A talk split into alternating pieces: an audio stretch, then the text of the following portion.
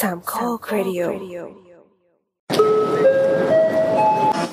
สวัสดีค่ะท่านผู้มีอุปการะคุณทุกท่าน ขอรบกวนเวลาสักเล็กน้อยเพื่อประกาศให้ทราบว่า ขณะนี้เสาเสาเสา EP ที่ 20 มาแล้วนะคะ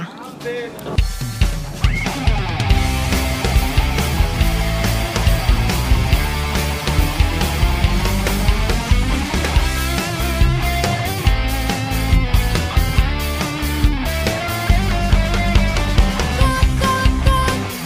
ดประตู เปิดออกดูว่าใครมาก็อยู่สบายแล้วมีลาแล้วใครจะมาเป็นประตูหัวใจ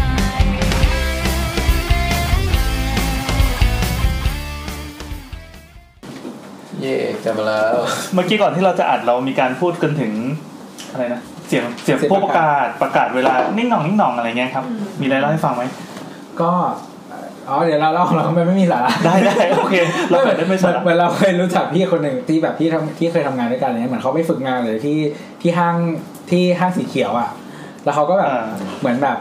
เหมือนมีคนเดินเดินอยู่แล้วก็ได้ยินว่าเอ้ยเสียงน้องโอเคนะไปลองอ่านเป็น announcer ในห้างดู จริง แล้วก็ไปอ่านเป็น announcer จริง เขาหาแมวมองกันอย่างนี้เหรอ ๆ แบบคือเป็นคนที่อยู่ในออฟฟิศอะไรเงี้ยแล้วก็ไปลองอ่านแล้วก็แบบได้อ่านจริง ๆ แล้วเขาบอกว่าหลังจากนั้นอ่ะ พอแบบพอผ่านไปสักพักนึงอ่ะเขาก็พยายามไม่เดินห้างนั่นเองเลยเพราะว่าอายเสียงตัวเองมาก เหรอ เหมือนน้ำน้ำก็ไม่อยากฟังเสียงเลย เออ ก็คงเหมือนแบบอะไรนะ คนที่แบบอัดเสียง BTS อย่างเงี้ยแล้วเขาจะแบบจะฟังตัวเสียงตัวเองแล้วจะแปลก รัดเก้าเสียงรัดเก้า รัดเก้า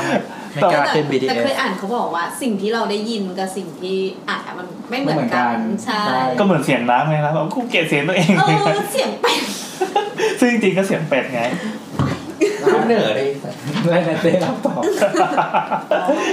มีมีคนคอมเพลนมาในทวิตเตอร์เหมือนเห็นแบบช่วงหนึ่งรีทวีตกันว่าแบ ครับ บ เออทำไมคนที่ประกาศ announcer ต้องแบบประกาศให้ไม่รู้เรื่องอย่างเงี้ย ช่วยช่วยช่วยช่วยช่วยช่วย ซึ่งจริงๆมันก็มีทั้งอันที่เขาอยากให้รู้เรื่องอย่างถ้าเป็นแบบเออเชิญเจ้าของทะเบียนรถหมายเลขกว4852อะไรอย่างเงี้ยเขาจะพูด แหมชัดเชียว ชัดเจนอ่ะแต่ว่าถ้าบางทีเหมือนแบบเป็นอะไรสักอย่างที่เป็นสังเกตว่าเขาจะไม่แปลด้วยพวกคือปกติมันจะมีสองภาษาใช่ป่ะคะ อ่าอ่า เหมือนแบบกวเจ็ดสี่ห้าสองเหมือนกวฟาซิกโซทูอะไรบ้าบออะไรอย่างเงี้ยเออแต่ว่าพอเป็นอะไรที่เฉพาะก็จะเหมือนแบบเรียนเชิญคุณพร้อมเพรียงที่ห้องประชุม 812 อะไรเงี้ยซึ่งบางทีตึกนะอาจจะมีแค่ 6 ชั้น แต่ห้องประชุม 812 แม่งมาจากไหนวะอะไรเงี้ย อ้าว ก็คือเป็นโค้ดที่ YouTube เฉพาะแหละอืม อ๋อแบบนี้คือที่รู้กันเองภายในอย่างเงี้ยเหรอ ใช่ เช่นแบบบางทีอาจจะมีตั้งแต่เคสว่า มีขโมยเข้ามาให้ปิดแบบทุกการเข้าออกอะไรอย่างเงี้ยเออ หรือว่ามีพบควันไฟละอืมเพื่อให้แบบฝั่ง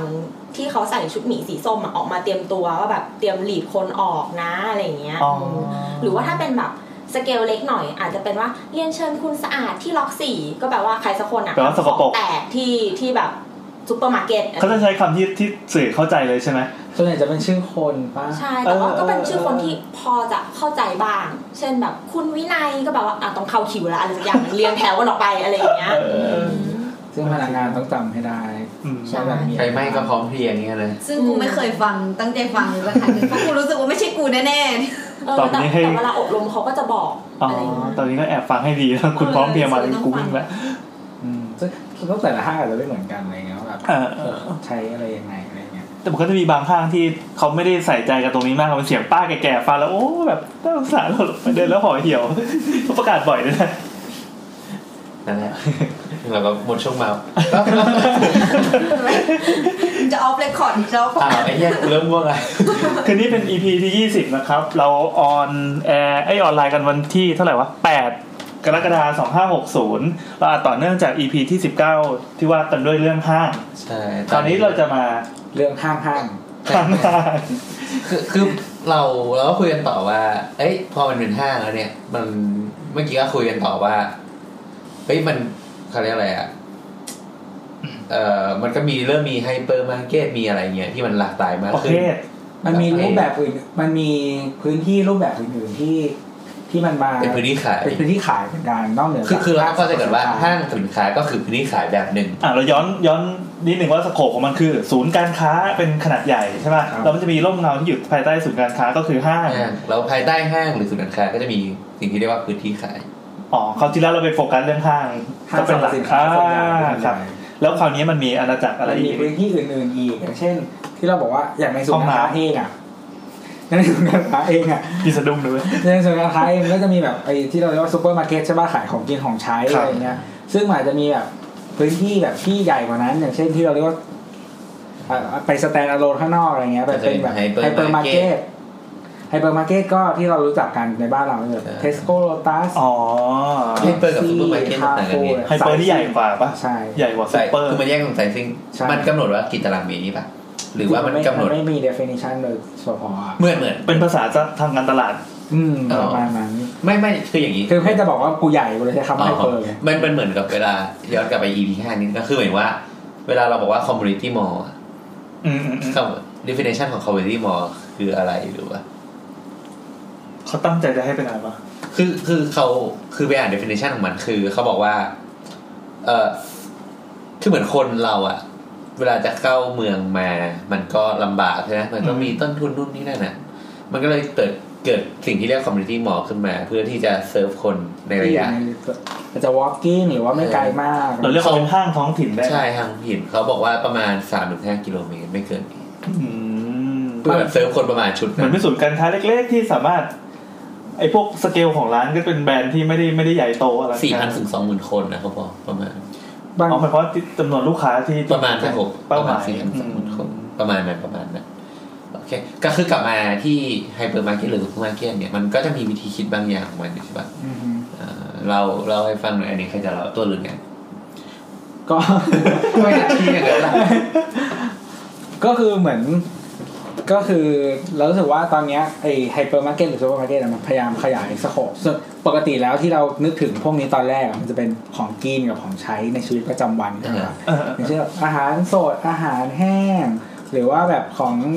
อะไรอะพวกสบู่ที่แบบนั่นนู่นนี่อะไรเงี้ยของใช้ในชีวิตประจำวันทั่วๆไปอะแต่ว่าอย่างเงี้ยมันก็ขยาย ออกมามากขึ้นแบบ มีขายแบบเสื้อผ้า เครื่องสำอางมีขายนู่นนี่นั่นอะไรเงี้ยซึ่งมันก็จะไปทับซ้อนกับไอ้ร้านค้าประเภทอื่นแบบเหมือนเหมือนคล้ายๆห้างสรรพสินค้าที่มีขายเหมือนกันอะไรเงี้ย อืมอื มัน ม ออกมาแบบทับกันมากขึ้น ในขณะเดียวกันอ่ะ ตัวพื้นที่มันอ่ะ มันก็ขยายออกไปแบบมีพื้นที่นอกเหนือจากไอโซนขายของตัวเองแล้วอ่ะมีพื้นที่ให้คนอื่นมาเช่าขายอีกเหมือนศูนย์การค้าด้วย อืม เอ๊ะเอ๊ะเดี๋ยวในพวกไฮเปอร์มาร์เก็ตหรือว่าซูเปอร์มาร์เก็ตมันมีร้านค้าให้เช่าป่ะ แล้วแต่ อืม พื้นที่อ่ะคือส่วนใหญ่ถ้าเป็นไฮเปอร์มาร์เก็ตเดี๋ยวนี้จะมีพื้นที่ให้เช่าข้างนอกอีก ไม่เหมือนว่าเช่าแบบพวกร้านแบรนด์อะไรอย่างเงี้ยมีเหรอวะคือกำลังคิดอยู่ คือก็มีร้านเครื่องสำมีร้านพวกร้านอาหารธนา เออเออคารคือ ร้าน ร้านอาหาร ทอง ธนาคารอะคิดออกแต่ว่าพวกเสื้อผ้าอะไรอย่างเงี้ยมีป่ะ ไม่ค่อยมี ไม่ค่อยมีเนาะ ส่วนใหญ่จะไม่มีส่วนใหญ่คือแล้วส่วนใหญ่ที่ขายข้างใน กำ ก็ ลัง จะ คิดท่าบิ๊กซีเชียงรายอยู่ไม่มีอะไร เนาะ คือข้างคือข้างในอ่ะ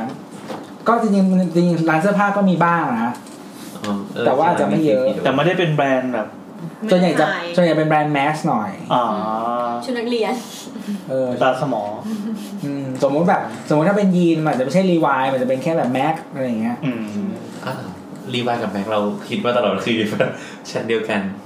ก็ราคาไม่เท่ากันอ่ะเอออะไรอย่างเงี้ยก็จริงๆมันก็อาจจะเป็นส่วนหนึ่งที่แบบ แล้วแต่ว่าเออลูกค้าที่มาด้วยอะไรเงี้ยในขณะเดียวกันไอห้างพวกเนี้ยเขาก็พยายามจำแนกเขาเรียกว่าอะไรฟอร์แมตหรือประเภทของตัวเองอ่ะย่อยลงมาอีก อย่างเช่นเทสโก้เขาจะมีแบบสาขาที่เรียกว่า Extra ที่เหมือนแบบ เฮ้ย อยากจะอัพสเกลจาก Tesco Lotus ปกติ ด้วยการแบบเพิ่มเซกชันขายของนำเข้าเข้ามา มีแบบของที่แบบ selection ที่แพงขึ้น ซึ่งเมื่อก่อนอาจจะหาได้เฉพาะในซูเปอร์มาร์เก็ตที่อยู่ในเซ็นทรัลหรือเดมอลอะไรอย่างเงี้ยแต่ว่าเดี๋ยวเนี้ยที่ Tesco ก็มีละ อ๋อเหรอไม่ใช่แค่บิ๊กซีใช่ไหมที่มีเอ็กตา ไม่ใช่ไม่ใช่ครับ อ๋อเทสโก้เป็นเอ็กตาด้วยเหรอ คือจริงๆเขาจริงๆ Tesco มีคือถ้าที่เมืองนอกอะ Tesco มีมีมีชื่อนี้มาก่อน อ๋อ ทำไมคนไทยเรียกว่าโลตัสทำไมเมืองนอกเรียกว่าเทสโก้ ก็คือคือเมืองเมืองไทยเดิมอ่ะไอห้างอ่ะมันชื่อ Lotus อ่าอ่า แล้วตอนหลังอ่ะก็คือ Lotus นี่คือก่อตั้งเป็น CP เออ อีกแล้ว ก็ก็เป็นอีกเครือนึ งไง ครับ แล้วทีนี้เหมือนแบบตอนนั้นก็เศรษฐกิจไม่ดีนี่แหละคือไอ้ช่วงเศรษฐกิจไม่ดีอ่ะคนจีนกลางคนไทยมันมีการขายออกไปเยอะมาก อืม ก็คือมีคนมาจอยก็คือเทสโก้ดังนั้นบ้านเราก็คือเปลี่ยนชื่อเป็นเทสโก้โ o ตัส อืมแต่คนไม่ได้ติด ซึ่ง ตาม คนไทยยังติดกับโ o ตัสอยู่ในขณะที่เมืองนอกอ่ะก็คือบริษัทแม่ของเทสโก้มันก็ชื่อเทสโก้นี่แหละนั้นเขาก็เรียกห้างเนี่ยว่าเทสโก้ อืม เขาก็ไม่ได้แคร์อยู่แล้ว ก็คือมันมีเทสโก้โ o ตัสอยู่ที่เดียวอ่ะที่อื่นมันก็คือชื่อแค่เทสโก้อ่ะ อืมอืมอืม เข้าใจเพราะว่าตอนที่เราไปเที่ยวอะเราก็บอกว่าโรตัสดิ ฝรั่งก็บอกเออ แต่ว่ามันจะมีที่ที่แบบชื่อโลตัสเฉยๆเหมือนกันคือที่เมืองจีนที่โลตัส อ๋อ ของซี เป็นเจ้าเดียวกันเลยปะ ใช่ของซีพี โอ้เออซับซ้อน ก็ก็คือคนไทยก็ไปลงทุนในต่างประเทศเยอะเหมือนกัน ครับ แต่เราเพิ่งรู้ว่าเอ็กซ์ตร้าเอ็กเพสมันแตกต่างกันยังไงก็เมื่อกี้ ก็อย่างอ่าอย่าง เออเมื่อก่อนตอนแรกคิดว่าเป็นโลตัสเอ็กเพสใช่ไหม อย่างฟอร์แมตของโลตัสอะมันก็จะมีแบบเล็กสุดก็คือ Express ครับ ซึ่งอันเนี้ยมันจะแข่งอยู่ในกลุ่มที่เราเรียกว่า convenience store หรือร้านสะดวกซื้ออะไรเงี้ย ก็ อืม ก็จริงๆมัน เซเว่น จ เงี้ย ริงๆ ปะ มันแข่งกับเซเว่นนั่นแหละ แต่ว่าส่วนใหญ่ของโลตัสเขาจะทำใหญ่กว่าหน่อย ซึ่งมันจะอาจจะมี มีของสด ของสดด้วย แล้วก็มีของใช้ที่มีวาไรตี้คืออาจจะมีไซส์ปกติด้วย ไม่ได้มีแค่ไซส์เล็กแบบเซเว่นนะ อืม เอ๊ะเลาะอะไรอย่างรอสันนี้ใครเขาเอาเข้ามาเนี่ย เราสารร่วมทุนกับสหพัฒน์ ก็คือซีพี ไม่ใช่ไม่ใช่เครือสหพัฒน์ก็คือ สหพัฒน์กับซี มา พี ม่าไง สหพัฒน์ก็คือเจ้าของมาม่าเจ้าของพวกไรบริษัทแบบพวกของใช้กับพวกไลออนอะไรอย่างเงี้ย อืม ไลออนเอฟอะไรพวกนี้แม็กแวลูเป็นของเครืออีออนจากญี่ปุ่น คือเขาเขามาตั้งบริษัทเลยใช่ไหมเพราะว่า ใช่ใช่ พอหน้าไอ้หน้าไอ้นี่มันจะต้องมีตู้ของยออนอยู่ ใช่ก็คือเป็นของอีออนนั่นแหละ เมื่อก่อนก็คือจะเป็นจัสโกแล้วก็ตอนหลังเขาก็มามาเปลี่ยนมาก็คือเป็นแม็กแวลูนั่นแหละ แต่ อ๋อ แต่ มั แม็กนคือเจ้าเดียวกัน ซ์แวลูจะมีตู้ไอติมที่เหมือนมาจากญี่ปุ่นอะแล้วถูกมากอร่อย ใช่ใช่ถูก แล้วมันชอบมีกับข้าวถูกๆด้วย แล้วก็มีของทำสดอร่อยลงถูกถูกด้วย แต่ชอบแมกแมลูนะ อืม เออ ข้าวข้าวไข่เจียว20 บาท แต่ว่ายามจะดุมาก ดุมากๆเหมือนแบบพอเริ่มจับกระเป๋าปุ๊บเหมือนจะแบบจะถ่ายรูปหรือเปล่าครับอะไรอย่างเงี้ยออ เฉพาะที่หรือเปล่า จะดิน เอ้ย ข้มช้ เราไม่เคยโดนนะ จริงเหรอเราหน้าตาหน้าสงสัยมั้ง อย่างเนี้ยตรงตลาดกมสองก็จะมีแม็กซ์แวลูอยู่ที่หนึ่งแต่สิ่งที่จำได้คือ เข็มบันไดเลื่อนทีไรไฟแม่งดูดทุกที เคยเจอปะ อืม ไม่ ไม่เคยเลยเหรอมัน เรา เป็น สามารถไปบอกบอกฝ่ายอาคาร เป็ ได้ นเหมือนไฟฟ้าไฟฟ้าสถิตไว้ตอนแรกเราคิดว่าเราเป็นอยู่คนเดียว ปรากฏว่าคนอื่นก็เป็นคือ ใช่ มันจะมี ใช่ ไอ้ตู้เหมือนแบบตู้ตู้หยอดแสดงความเห็นนะไปแบบ วันนั้นว่างไงรอเมียซื้อของก็ไปเปิดเปิดดูไม่มีแต่คนบ่นเรื่องไฟดูด คือมันเป็นเรื่องอากาศแห้งแล้วก็ไฟไฟฟ้าสถิตเขาบอกว่า มันเป็นลม เอ่อรถเข็นน่ะมันจะมีมันจะมีเหล็กเหมือนเป็นสปริง โซ่ เออ เออ ที่อยู่ข้างล่างที่อยู่ข้างล่างอันนี้ไม่มีมันเขาออกแบบรถเข็นมันไม่ดีดังนั้นเข็นไปปั๊บเอามือไปจับปั๊บเปรี้ย แล้วแล้วก็จับปั๊บแล้วก็เดินไหลไปชนกับอีกคนก็เปรี้ยแล้วอะไรเงี้ยตลอด นั้นผู้ชายแบบไฟช็อตติดกัน ใช่ครับไฟ แต่ แร ที่ ง ไทย ไฟ ไม่ แร มี ง จ เฟ้อ ริงๆไอ้ไอ้โซ่จากรถเข็นอะ อ๋อเหรอ อืมไม่มีนะ ดูหลายๆที่ก็ไม่มี เออเออเอ แต่ อ เขาบอกว่าไอ้รถเข็นนะเวลาเราเข็นมาเราจะรู้สึกว่าแบบทำไมมันบังคับยากจังวะให้มันเลี้ยวให้มันอะไรเงี้ยเออเขาตั้งใจ อ้าว เขาตั้งใจให้ล้อแต่ละข้างอ่ะหันไปคนละทิศหมายถึงว่าค่าดีฟอลต์มันอ่ะ เพื่อที่เวลาวางเราเฉยๆอ่ะมันจะไม่ไหล อืมมันไม่ใช่ล้อมันเสียเหรอ ไม่มันก็เลยแบบบังคับยาก จะโคตรลำบาก เพราะว่าเขาไม่อยากให้มันไหลไงแบบ อ๋อ เดี๋ยวไปชนเดี๋ยวไปอะไรอย่างเงี้ย ถ้าถ้าแบบวัดกันระหว่างความสะดวกสบายกับการโดนฟ้องอ่ะให้มันไม่สะดวกสบายนิดนึงดีกว่า แต่ถ้ามันไหลไปชนอาม่าหกลมขึ้นมาอย่างเงี้ยฟ้องกูสวยเลย ตอนแรกคิดว่าจะให้เดินช้าๆมันจะได้ดูนาน อันนี้ก็มาร์เก็ตติ้งจ๋า นึกถึงห้างนึกถึงห้างที่ต่างประเทศเขาก็รถเข็นเขาจะแบบปืดๆนะ อืมอันนี้ไม่รู้ แต่ว่าเคยไปของของเมืองนอกอะเทสโก้เมืองนอกอะมันจะมีโซนเหมือนแบบ ที่จอดรถอะเออ แล้วพอเลื่อนปุ๊บผ่านเส้นเนี้ย มันกึบมันหยุด อืม เลื่อนผ่านไม่ได้แล้วอะเพราะมันเป็นแมกเนตแรงสูง โอ้โห เออกันขโมยอย่าง โค เงี้ย ตรเจ๋งเลยว่ะ อืมแล้วก็จริงๆอะทุกอันมันจะมีอยู่แล้วว่า มันจะมีโซ่อะคล้องทุกอันติดกันเหมือนเหมือนเป็นลักษณะ แล้วก็ต้อทำงเอา ใจเสียบ เอา อะ เงิน เออต้องเอาเงินอะ เงินเสียบ เสียบเข้าไปถึงจะเอาอันเนี้ยหลุดออกมาได้ เออแล้ว แล้วถ้าอยากได้เงินคืนอ่ะ ก็ต้องเอาไอ้ ก็เอาไป ตำไดน่ะเสียบกลับเข้าไป อืมเพื่อที่จะแบบคายเงินออกมา อืมเออฉลาดฉ เอ ลา อ ด ก็ดี แต่โดยปกติที่เราเห็นทั่วไปคือมันจะมีอีเสาเสาหมุดหมุดหมุดหมุดมาตั้งใช่ไหมเพื่อไม่ให้เลยเขตออกไป ๆ ไม่ได้ไม่ได้ แต่ว่าคนไทยก็ใช้วิธีแมนนวลเนาะคนมาแบบ เออเอาคนมาเรียงเพราะถ้าคิดไปว่าถ้าเกิดใช้เป็นดำได้อย่างนั้นอะเราทำจุดคืนจุดจุดไอ้นี่ได้มันก็ อ่า เสิร์ฟง่ายนะ แต่มีคนเอาฝาเบียร์ยัด ก็ก็ลดคอร์สไปได้เยอะเลยนะเพราะว่ายังไงคนก็ต้องกลับเอาตังค์คืนหมด ใช่ ใช่ เออแต่มันน่ามีวิธีการประกวดแบบรถเข็นแบบใหม่ที่มันแก้ปัญหาเรื่องรถไหลเรื่องอะไรอย่างนี้ได้นะ แต่ตังค์เขาอ่ะหนึ่งปอนด์มันเท่ากับห้าสิบาทเราของเราอย่างมากก็เหรียญห้าบาทหยัด สิบบาทนะ เอ อ๋อ อมันก็อาจจะเหมือนแบบโหไอไอแวลูของรถเข็นนะมันเกินสิบาทอยู่แล้วกูเข็นกลับบ้านแม่ง คือเราเคยได้ยินเรื่องเล่าอันหนึ่งอะแต่ว่าเราเราคิดว่าไม่จริงนะ อ่า คือแบบที่บิ๊กซีเชียงรายนี่แหละ เหมือนกับว่า ทำไมประเทศนี้มันมีอะไรเยอะจัง ไม่ วะ ใช่เชียงราย ไม่คือคือต้องบอกก่อนว่าไอสาขาเนี้ยมันเป็นแบบเหมือนแบบสาขาแรก ๆ ในภาคเหนือเลย แล้วก็เหมือนแบบตอนนั้นไอโมเดิร์นเทรดรีเทลอะมันเพิ่งเข้ามาในเมืองไทยใหม่ๆใช่ปะแล้วก็มีคนมาเยอะพอสมควร ใน แบบคนจากต่างจังหวัดคือจะมันจะมีจังหวัดบริวารที่อยู่ร คือ อบๆเชียง คื รา อย ด้วย คือคิดภาพเชียงรายมันคือจังหวัดที่เจริญประมาณ ประมาณ หนึ่ง หนึ่ง ในรอบรอบ เออ ก็คือเป็น ร ร อ อบ ง ๆชายแดนพม่า เออ ตงจาร กนั้นแล้วก็เป็นพะเยา อ๋ออ่ะอ่ะโอเค แล้วก็แบบลำปางอำเภอใกล้ๆอะไรอย่างเงี้ยแล้วก็ งาวอะไรอย่างเงี้ พ ย ม่าลาวอะไรอย่างเงี้ยซึ่งเขายังไม่มี เออ เพราะฉะนั้นคนแล้วก็แบบอาจจะมีคนที่อยู่ห่างไกลแบบจากต่างอำเภอหรือว่าชาวเขาอะไรเงี้ยซึ่งนานๆเขาจะลงมา เพราะว่าอย่างพม่าอย่างท่าขี้เหล็กเข้าเชียงรายก็แค่ 60 กิโล โอ้โอเค ซึ่งเขาก็คือทำให้แบบไอ้กะพื้นไอ้พื้นพื้นที่ขายในเชียงรายมันต้องรองรับคนพวกนี้ด้วย อืม ไม่ได้แค่แบบคนเชียงรายอย่างเดียว แล้วทีนี้แบบเหมือนเขาก็เล่ามาว่าเออคนมันไม่เคยใช้รถเข็นหรืออะไรอย่างเงี้ยแบบไม่รู้ว่าเขาแบบยังไงเอากลับบ้านไปด้วยอะไรเงี้ยเหมือนแบบตอนเปิดใหม่ๆแบบซื้อของเสร็จแล้วเฮ้ยรถเข็นเอากลับบ้านไปด้วยดีกว่า ใช่ใช่น้ำเคยไปขโมยกล้วยที่เทสโก้โรตัสนั่นไง เมา น้ำนี่เป็นตัวขโมยเลยดีกว่า อันนี้อันนี้เป็นเรคคอร์ดแบบว่ามาฟ้องได้มามาตัดได้ปะ ไปเอาไปคืนแล้วเว้ย เออนั่นแหละก็แบบ ขับรถไปเฉียดเฉียดๆแล้วนะบอกว่า เอ้ยขึ้นมาเลยอะ คือท้ากันกับเงินเลยคุยกันเนาะนี่ขโมยคุยตัวกูเปิดประตูยิงไม่เลย โอเคเราดึงกลับมาเข้าเรื่องก่อน เดี๋ยวยาว คือเมื่อกี้เรามีเรามีพูดถึงพวกอะไรนะไฮไฮไฮเปอร์อ่าไฮเปอร์มาร์เก็ตแล้วก็มีซูเปอร์มาร์เก็ตเรามีมีเจ้าอื่นๆอีกไหมอ่ะ ก็คืออย่างบิ๊กซีเขาก็มีฟอร์แมตเหมือนกันแล้วก็มีแบบมินิมินิบิ๊กซีที่แบบชนกับ อันนี้คือเซเว่น เอ็กซ์เพรสใช่ อ่า แล้วก็ซึ่งไอไอไอฟอร์แมตเซเว่นอ่ะมันมีคู่แข่งหลายเจ้าก็คือมีแบบแฟมิลี่มาร์ อ่าไม่มา ซึ่งปัจจุบันเมืองไทยก็เป็นของเซ็นทรัลไปแล้ว อืมใช้เดวันการ์ดได้ ใช้เดบิตการ์ด ได้ ใช้บัตรเครดิตเซ็นทรัลจ่ายได้ แล้วท็อป ท็อปก็คือ ท็อปเดลี่ปะ ท็อปก็มีท็อปเดลี่ซึ่ง อ่า ท็อปเดลี่มันจะฟอร์แมตใกล้เคียงกับโรตัสเอ็กเพรส อ่าอ่าอ่าก็คือใหญ่กว่าเซเว่นขึ้นมานิดนึง ใช่ ก็คือแต่ว่าเขาอยู่แฟมิลี่เดียวกันกับแฟมิลี่หมานะตอนนี้ อ๋อเจ้าของรายการนะ ใช่ แล้วก็ท็อปมันก็จะมีฟอร์แมตใหญ่ขึ้นมา จะเป็นแบบเอ่อท็อปมาร์เก็ตที่เป็นซูเปอร์มาร์เก็ตอะไรอย่างเงี้ย อันนี้จะตั้งเดี่ยวปะ อันนี้อาจจะมีตั้งเดี่ยวบางสาขา แล้วก็ถ้าไปกับห้างเซ็นทรัลกับโรบินสันอะก็คือจะมีทุกที่ อืม อืม ส่วนมากตั้งเดี๋ยวน่าจะเป็นท็อปเดลี่มากกว่า อืม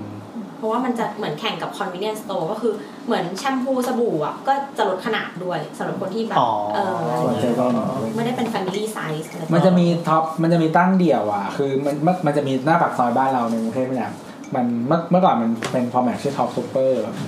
ก็คือแบบเป็นเป็นท็อปขึ้นมาอย่างเดียวเลยไม่มี เหลืองเหลืองๆเนี่ยนะ ใช่ แล้วก็ชื่อซูเปอร์ ใช่ เออ แล้วก็ตอนหลังเขาเขายกเลิกฟอร์แมตนี้ไปตอนนี้เป็นแบบท็อปซุปเปอร์คุ้ม อ๋อซุปเปอร์คมเอ่ออันซุปเปอร์คมนี่จะเน้นแบบของถูกเลยปะ ซุปเปอร์คุ้มจริงๆไม่ได้ใช้ของถูกเป็นของที่มีแบบหลายไซซิ่ง อ่า คล้ายๆแมคโครเบา โฮเซล ๆอืมเขาเป็นโฮเซ มันจะเทีย ล บได้กับโลตัสตลาดไหม ถ้า ไม่ เทียบกับ ไม่ โลตัสน่าจะเป็นท็อปซูเปอร์สโตร์มีอัน อืม คือ เยอะจังวะ ซับซ้อน ไม่คือโลตัสตลาดอ่ะ มันเป็นเหมือนเหมือนให้เหมือนซูเปอร์มาร์เก็ตเหมือนซูเปอร์มาร์เก็ตแต่ว่า แต่ว่ามันแค่เป็นสแตนด์อะโลน อ๋อ คือมันเล็กกว่าไฮเปอร์มาร์เก็ต อืม ซึ่งตอนเนี้ยเหมือนโลตัสเขาจะยกเลิกชื่อตลาดแล้วเขาจะเปลี่ยนเป็นโลตัสธรรมดาให้หมด เมา เพียงแต่ว่าจะมีหลายไซส์เท่านั้นเอง อืมอืม ซึ่งอีอีท็อปซูเปอร์คูมอ่ะจริงๆ มันจะคลายแมคโครที่สุดเพียงแต่ว่ามันจะมีไซส์เล็กด้วย ไซส์เล็กกว่าแมคโครด้วย พอพูดถึงตลาดแล้วนึกถึงเนี่ยเราเวลาปิดห้างเนี่ยมีส่วนแนวคิดอะไรไหม คือเรารู้สึกว่าไอีห้างพวกเนี้ยพอมันเป็นของกินของใช้อ่ะคนมันมีคนที่เป็นเขาเรียกว่าอะไรอ่ะ เป็นทาร์เก็ตอ่ะ อือฮึ ที่เยอะกว้างกว่า ใช่ แล้วก็มันก็คือเป็นคนหลายประเภทมากกว่า แล้วก็มันมีโอกาสที่จะซื้อช่วงเวลาแบบ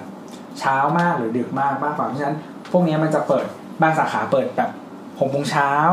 อืม ปิดเที่ยงคืน ใช่ อะไรอย่างเงี้ยในขณะเดียวกันถ้าเป็นห้างหรือศูนย์การค้าส่วนแบบสิบโมงถึงสี่ทุ่ม หรือแบบถ้าบ้านนอกหน่อยก็แบบเปิดสิบโมงครึ่งสิบเอ็ดโมงปิดสามทุ่มอะไรอย่างเงี้ยเออคืออย่างอย่างอีพวกเซ็นทรัลอ่ะคือถ้าถ้าสาขาแบบยอดขายเยอะๆในเมืองอะไรเงี้ยส่วนใหญ่จะเปิดสิบโมงปิดสี่ทุ่มแต่ว่ามันจะมีสาขาที่แบบยอดขายถัดลงมาหน่อยอย่างแบบสมมติเซ็นทรัลปิดเก้าอย่างเงี้ยบางวันมันจะเปิดสิบเอ็ดโมงหรือสิบโมงครึ่งอะไรเงี้ย อืม ไม่ได้เปิดสิบโมงหรือว่าแบบสาขาแบบเชียงรายอย่างเงี้ย ก็คือเปิดสิบโมงปิดสามทุ่มไปเลยแบบปิดเร็วเลย อืม อืมในขณะเดียวกันพวกไฮเปอร์มาร์เก็ตมันจะเปิดช้ามันจะปิดช้ากว่านั้นเปิด ไอ้พวกสิบโมงกับเก้าโมงทำไมทำไมมันมันต่างกันนะทำไมเราไม่เปิดเก้าโมง มันมีบางสาขาเปิดใกล้โรงเรียน ก็เปิดตั้งแต่8ปดโมงเก้าโมง อ๋อ แล้วก็มีเพราะแบบให้ซื้อหมูปิ้งให้ลูกอะไรเงี้ย อ่า จะเปิดเป็นบางโซน แล้วแล้วอย่างเงี้ยใครเป็นคนกำหนดเหมือนว่าตัวส่วนกลางกำหนดหรือว่า เมเนเจอร์ของ มันน่า สาขานั้นนะ มันก็คงคุยกันนะมันแต่ว่าจะไอจ้าตามโลเคชันแหละคือบางโลเคชันอ่ะพอเปิดช่วงเวลานี้ไปสักพักหนึ่งบางทีเขาก็มีเปลี่ยน มันก็จะรู้ ใช่ ใช่ไหมเคยเห็นอยู่ ใช่หรือว่าบางทีมันจะเปลี่ยนแบบว่าเสาร์อาทิตย์เวลาหนึ่ง อืม วันธรรมดาเวลาหนึ่งเนี่ย อ๋อเขาก็ต้องเช็คจากยอดขายอะไรเขาด้วย ใช่ว่าแบบคือมันก็ต้องดูด้วยแหละว่าแบบถ้าเปิดเพิ่มหนึ่งชั่วโมงอ่ะค่าจ้างพนักงานกี่คน ค่าน้ำค่าไฟอะไร ค่าแอร์ค่าน้ำค่าไฟอะไรอย่างเงี้ยเพิ่มขึ้นมาเท่าไหร่แล้วยอดขายที่ได้เพิ่มขึ้นมันคุ้มไหม อืม อืม หรือว่าแบบมีห้างคู่แข่งมาเปิดข้างๆ ถ้ามึงเปิดก่อนกู ก็ไม่ได้กูต้องเปิดของมึง อืม ก็ต้องมาดู แต่อันอันเนี้ยถ้าให้เรามองจากความเห็นนะ อันนี้ไม่ใช่แฟกต์นะ เราจะมองว่าการแบ่งฟอร์แมตเนี้ยในประเทศไทยยังไม่ค่อยเอฟเฟกตีฟเพราะว่าคือเราแบ่งฟอร์แมตตามรีเจียนที่เรารู้สึกว่าเราไปอยู่โลเคชันอะไรเงี้ย แต่ว่าประเทศเราอ่ะมันไม่ได้แบ่งโซนนิ่ง แต่เวลาพอเป็นฝรั่งเนี่ยมันเอฟเฟกตีฟมากที่บอกว่า อันเนี้ยเป็นโลตัสใหญ่เอ้ย อืม เป็นเทสโก้ใหญ่ อันนี้เป็นเทสโก้เอ็กซ์เพรสอันนี้เป็นเทสโก้เมโทร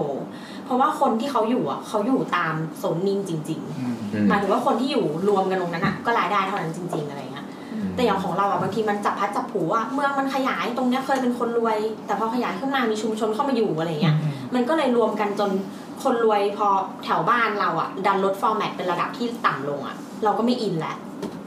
ก็ไม่อยากเดินก็ไปแบบห้างที่ไกลขึ้นอะไรอย่างเงี้ยเออหรือเลือกไปแบรนด์อื่นแทน เพราะว่าเรารู้สึกว่าเออเพราะมันไม่มีโซนนิ่งนี่แหละการอยู่ของคนอ่ะ มันจะปะปนกันมันจะมีคนแบบหลายแบบหลายไลฟ์สไตล์แล้วเราก็แบบมีการคอมมิวไปที่นู่นที่นั่นอะไรเงี้ยซึ่งอันเนี้ยเราเห็นด้วยแบบเพราะห้างบ้านเราอ่ะอีอีท็อปสาขาที่บอก ที่อยู่หน้าปากซอยบ้านเลยอ่ะเมื่อก่อนอ่ะมันเป็นแบบสาขาซูเปอร์ใช่ปะมันก็จะมีวาไรตี้ของ Product เยอะพอสมควร อาจจะไม่ได้มีของแบบแพงมาก ซึ่งเราอยากจะซื้อแต่ว่าอาจจะไม่ได้ซื้อบ่อยอะไรเงี้ยก็ไม่เป็นไรเราก็ไปซื้อในเมืองเขา ทีเนี้ยพอมันเปลี่ยนเป็นซูเปอร์คุมปุ๊บอะมันลดวาไรตี้ของ Product ลงไปเพิ่มวาไรตี้ของไซซิ่งแทน อย่างเช่นแบบ มีจำนวนน้ำยาล้างห้องน้ำจากเดิมมีแบบแปดยี่ห้อ ตอนนี้เหลือแค่สี่ยี่ห้อ แต่ว่าแบบหนึ่งยี่ห้อมีหลายไซส์ อืม แทน เพิ่มไซส์แบบใหญ่ๆ เพิ่มไซส์เล็กมาอะไรเงี้ยซึ่งเราไม่อยากได้แล้วเราก็เลยแบบ เราก็เลยแบบ ถ้าไม่จำเป็นจริง ๆ เราก็จะไม่ซื้อ เพราะว่าเราอยากเพราะว่าแบบมันไม่มีของที่เราอยากได้ เราก็ต้องไปซื้อที่อื่น เออเออ ใช่ เออ ใช่ อืม ฟิลแบบว่าจริง ๆ เราซื้ออย่างนี้ในเซเว่นก็ได้แต่เราไปห้างดีกว่าอะไร อื อย่าง ม เงี้ย ก็คือแต่ว่าแต่ว่าโซนบ้านเราคืออันเนี้ยมันใกล้สุดมันอยู่ในระยะเดินไงแต่ว่าโซนบ้านเรามันก็อาจจะมีห้างอื่นแบบเซ็นทรัลลาดพร้าวที่แบบไม่ไกลมาก อืม แบบผ่านไปแบบ ไม่ถึงสองโลอะไรเงี้ย อืมอืม แล้วก็อย่างถ้าพาดพิงไป EP ก่อนหน้านี้ว่าแบบเออ CPN เขาเริ่มมีการขายพื้นที่มีอะไรอย่างเงี้ยไอลักษณะของฟอร์แมตที่ต่างกันก็ทำให้อีเวนท์ที่จัดอะต่างกันด้วย อย่างตัวอาจจะแบบชอบกินไวน์แล้วแบบไอไอท็อปส์อันเก่าที่เป็นพรีเมียมหน่อยก็อาจจะมีจัดอีเวนท์ที่เกี่ยวกับเทสออฟฝรั่งเศสหรือว่ามีแบบงานชีสแห่งชาติอะไรเงี้ยตอนนี้ก็อาจจะไม่มีแล้ว เพราะว่าเป็นเรื่องของความคุ้มค่าแทน ก็อาจจะเป็นแบบมีแค่โฟร์โมดมาตั้งบูธอะไรเงี้ยอืมอาจจะไม่ตอบโจทย์ไลฟ์สไตล์อีกต่อไปในเรื่องของอีเวนต์ อืม อืม ทำไมคิดถึงร้านเบียร์เลย ยังไงยังไงยังไง เกี่ยวไหมเกี่ยวไหม ยังไง ร้านเบียร์ที่มันจัดมาเป็นแบบซีซั่นซีซั่น มันเป็นการกระตุ้นคนเดินมากกว่าปะ หรือว่าการใช้พื้นที่ให้เป็นประโยช ก็ น์ มันเป็นพื้นที่ด้วยคืออย่างจากแถวบ้านเราเมเจอร์ธุรกิจอ่ะมันจะมีสเปซของร้านเบียร์ปกติเป็นสเปซที่ไม่มีไม่มีการออคิพายเลย อืม เป็นสเปซว่างๆ มันจะมีดาดฟ้ากับข้างล่าง ซึ่งว่างอยู่ แต่พอมีร้านเบียร์ก็คือจะมีสเปซตรงนั้นจะถูกใช้ แล้วก็มันก็มันก็ทำให้พื้นที่มันมีการหมุนเวียนคนเพิ่มขึ้นแหละแล้วมันก็ทำให้แบบ มันก็ได้เช่าค่าเช่าพื้นที่ได้อะไรเพิ่มจากจากจากที่ปกติมันไม่เคย มันก็เหมือนอีเวนต์อีกอันหนึ่ง มันเป็นอีเวนต์อย่างห อื นึ่ง มเหมือนอีเวนต์ยาวๆอะไรอย่างเงี้ย ใช่ ซึ่งมันก็ดึงคนมาอาจจะเดินในห้างด้วยเป็นผลพลอยได้อะไรอย่างเงี้ยแล้วก็นอกจากค่าเช่าที่มันได้ตรงนั้นตกแบบตรงนี้ เอ๊ะแต่เนี่ยไปแบบคือเราเราพอจะเข้าใจสเกลห้างว่ามันมีการจัดแบบนั้นแบบนี้เพื่อให้คนหมายถึงว่างานดีไซน์เนี่ยมีส่วนช่วยในการเขาเรียกอะไรเอ่อให้ห้างมันมีตีมมีอะไรอะเนาะ อืม แต่อย่างอย่างอย่างพวกแบบขายปลีกพวกเนี้ยมันมีวิธีคิดอะไรของมันปะ คืออย่างฟอร์ อันนี้ แมต คือเราไม่ไม่รู้เลยอะ อย่างฟอร์แมตอะเอาเรายกตัวอย่างที่เทสโก้ก็ได้เหมือนแบบเขาก็คือสาขาที่ต่างฟอร์แมตกันอะเขาจะมีวิธีใช้สีไม่เหมือนกัน คืออย่างเมื่อก่อนอะ เมื่อก่อนมีสาขาพวกตลาดกับคุ้มค่า เออ คือคือสีของเทสโก้โลตัสในเมืองไทยอ่ะปัจจุบันมันก็คือคือสีของเทสโก้มันเป็นแบบน้ำเงินน้ำเงินกับแดงใช่ป่ะแต่ว่า เออ แต่ว่าไม่ใช่สีหลักที่เขาใช้ในเมืองไทยในเมืองไทยเขาใช้สีเขียว สีเขียว ใช่ เอ่อแต่ว่าสาขาที่เป็นคุ้มค่ากับตลาดอ่ะจะใช้สีน้ำเงินนำอืม เหรอ ใช่คือคือป้ายมันจะเป็นสีน้ำเงินเยอะมาก แล้วก็มีแค่ตรงโลโก้ อืมใช่ใช่ อืมถ้าเคยสังเกต แต่ว่าเดี๋ยวนี้ฟอร์แมตนี้มันเฟดออกไปแล้ว ก็คือจะกลายเป็นสีเขียวๆหมดแล้ อื ว มเขียว เออแต่ว่าถ้า Tesco Extra ก็คือจริงๆ ก็สีเขียวเหมือนเดิมนั่นแหละแต่ว่าถ้าไปเดินข้างในอ่ะ มันจะมีโซนที่เป็นแบบสีดำเพื่อขายสินค้าพรีเมียมโดยเฉพาะ โหสีด ใช่ใช่ใช่ เออมันจะมีแบบมันจะมีโอนแบรนด์ของ Tesco เองอ่ะ ชื่อแบบ Tesco Finest ก็คือแบบเป็นของแบบนำเข้าวของแบบที่เป็นพรีเมียมเท่าเท่าแบรนด์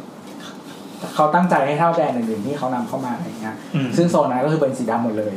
อืม อยู่ในเทสโ o เอ็กซ์ตร้าอย่างเงี้ยหรือว่าอย่างอย่างเครือท็อปเองอะมันจะมีฟอร์แมตที่เป็นแบบเซ็นทรัลโฟ o ทอ l อย่างเงี้ยก็จะเป็นโทนสีดำเหมือนกัน เออ อืมจะไม่เหมือนแบบฟอร์แมตอื่น วันนี้พอนึกออกแล้ว คือมันไม่ใช่แค่โลโก้กับป้ายที่เป็นสีดำแต่ว่า อ่ ถ้าไปสาขาที่เป็นฟู้ดฮอลบางทีมันจะจัดพื้นหรือว่าเชลฟ์หรือว่าไซเน ให้มัน ทั้งหมดอ่ะ เด่นเลย เป็นสีดำหมดเลย อืมแม้แม้แต่โอนแบรนด์ของท็อปก็จะมีแบ่งแรงเหมือนกัน อย่างอันที่พรีเมียมสุดก็จะเป็น My Choice ซึ่งจะเป็นสีดำเหมือนกัน แล้วก็แยกด้วยว่าเป็น My Choice ทั่วไปก็จะเป็นของ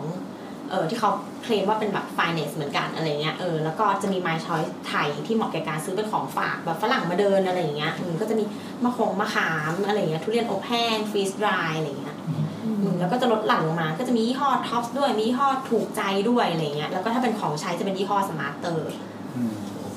ทั้งหมดนี่คือเจ้าเดียวกันเหรอ ใช่ ไม่ โอ้โห คือเป็นโอนแบรนด์ห เป็น รือ own ว่า brand ท็อปเป็นเจ้าของ own brand แต่ว่าคนผลิตเนี่ยก็ไม่เหมือนกัน อืม ซึ่งบางอย่างเนี่ยถ้าถ้าเราพลิกดูฉลากข้างหลังอย่างเงี้ย ก็อาจจะเป็นเจ้าเดียวกับกาแฟที่เรากินประจำเนี่ยแหละ อ๋อ อืมแต่ว่าก็แปะสลากท็อปเข้าไป คือเราเคยทำเรื่องเกี่ยวกับทิชชู่อะไรมาเนี่ย ก็จริงๆผู้ผลิตมันมีอยู่ไม่กี่เจ้าหลายแต่อย่างใช่ไหมเพราะฉะนั้นถ้าทุกคนไปดูทิชชู่อีเจ้าที่เป็นโอนแบรนด์ไม่ว่าจะท็อปเทสโก้หรืออะไรก็ตาม ก็คือ มันจะมีผู้ผลิตประมาณ 2 เจ้า ซึ่งผลิตให้อีแบรนด์ใหญ่ๆ ด้วยเหมือนกันงั้นเราไปพลิกๆดูได้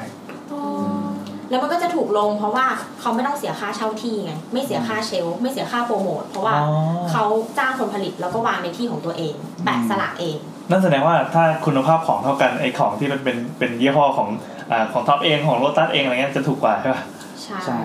ซึ่งไอ้พวกเนี้ยแนวคิดมันเริ่มมาจาก พี่ เมือง ถึงนี่น้ำจดน้ำจด มันเริ่มมาจากเมืองนอกแล้วก็เริ่มจากสินค้าที่เราเรียกว่าคอมมอดิตี้ก็คือหมายถึงว่า เรากำลังคิดถึงวัสสันรูทอะไรพวก เหมือ เนี้ น ย กัน เออ คือมันเป็นกลยุทธ์สองเรื่องก็คือหนึ่งก็คือถ้าเขาขายของตัวเองได้อะเขาได้กำไรเยอะกว่า อืม เพราะว่า เขาไม่ต้องเสียค่าที่ ใช่เขาคือเขาเป็นเจ้าของที่เองแล้วก็ขายเอง อืม ขายของตัวเองอ่ะกำไรเยอะกว่าอยู่แล้ว อืม เออเรื่องที่สองก็คือถ้าเขาทำสำเร็จจนถึงขั้นที่ว่ามีคนชอบแบรนด์ของเขา เหมือนว่าแบรนด์เขาติดตลาดไปแล้ว เออมาซื้อมาที่เทสโก้เพื่อซื้อของของเขาเลยอ่ะ อืม อันเนี้ยก็คือมันเป็นการแบบมันยูนิคสำหรับเขาเพราะว่าของเทสโก้ไม่สามารถไม่มีขายที่บิ๊กซีอยู่แล้วอยู่ก็ต้องมาเทส อื โก้ ม ยังไงก็ต้องเข้ามาอยู่แล้ว มัน ต้องเดิน เขาเรียก ผ่า อะไร น มัน ร้า ส น ร้าง นั้ เรียนล นะ ตี้ให้กับแบรนด์ เออ ใช่ใช่ มันมีขนมอะไรแล้วสักอย่างในเซเว่นซีเล็กอ่ะ ที่น่าจะเป็นไอไอ้ไอ้เนี่ยเหมือนบิ๊กก้า เออ คนชอบมากเลยอร่อย เอ เอ อ อ เฮ้ยใช่ เป็นขนมน้ำตาลน้ำตาลนม ไอเซเว่นซีไรก็มันจะใช้บรรจุภัณฑ์เป็นสีขาว ใช่ ๆมันมีมาม่ารสหนึ่งก็อร่อยมากเลย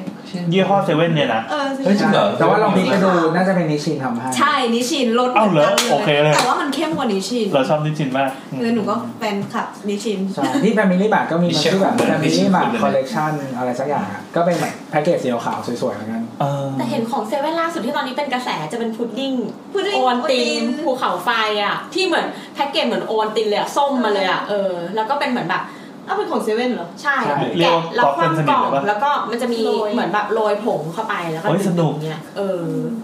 คือแบบน่ากินมากแต่ไม่ได้ลองเหมือนกัน เออได้ลองได้ลอง ชอบกินของหวานนะ นั่นแหละก็คือไอ้เรื่องโอนแบรนด์อะมันเป็นกลยุทธ์อย่างที่เราบอกอะว่าแบบดึงคนหมายถึงว่าถ้าขายได้ก็ยิ่งดี แล้วก็ถ้ายิ่งคนชอบก็ยิ่งดีอะไรเงี้ยมันดึงคนเข้ามาอะไรเงี้ยแล้วก็มันอาจจะมีแบบคือของบางอย่างอะที่เรา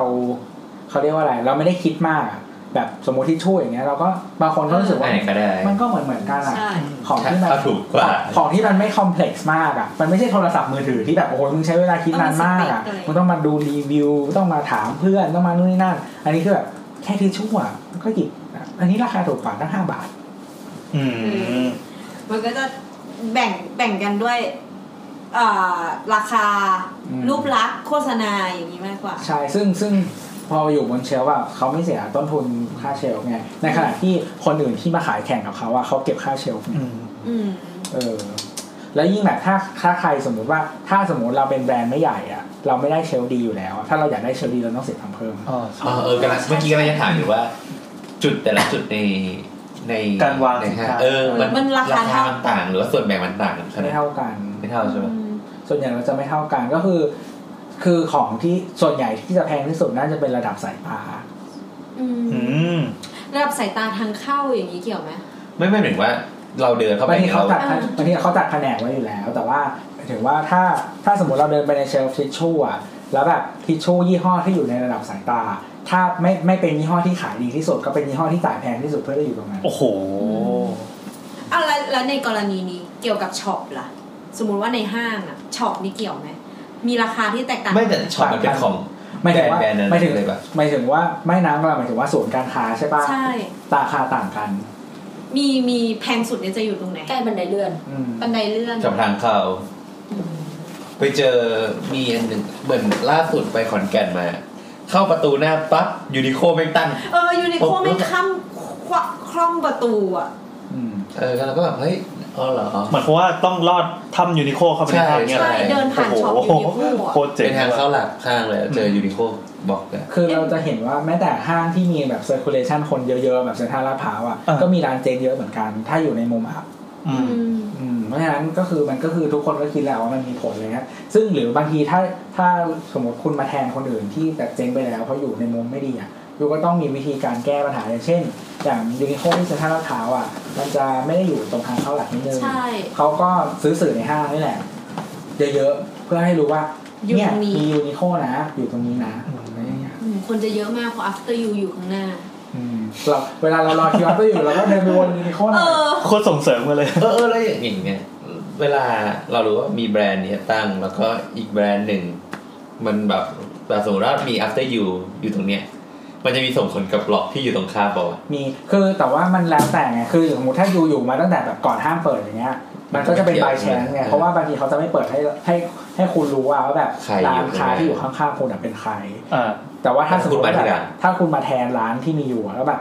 เฮ้ยตรงนี้แม่งมีแบบทราฟฟิกเยอะอะไรอย่างเงี้ยก็ ก็ขึ้นราคาได้ ก็ก็เป็นไปได้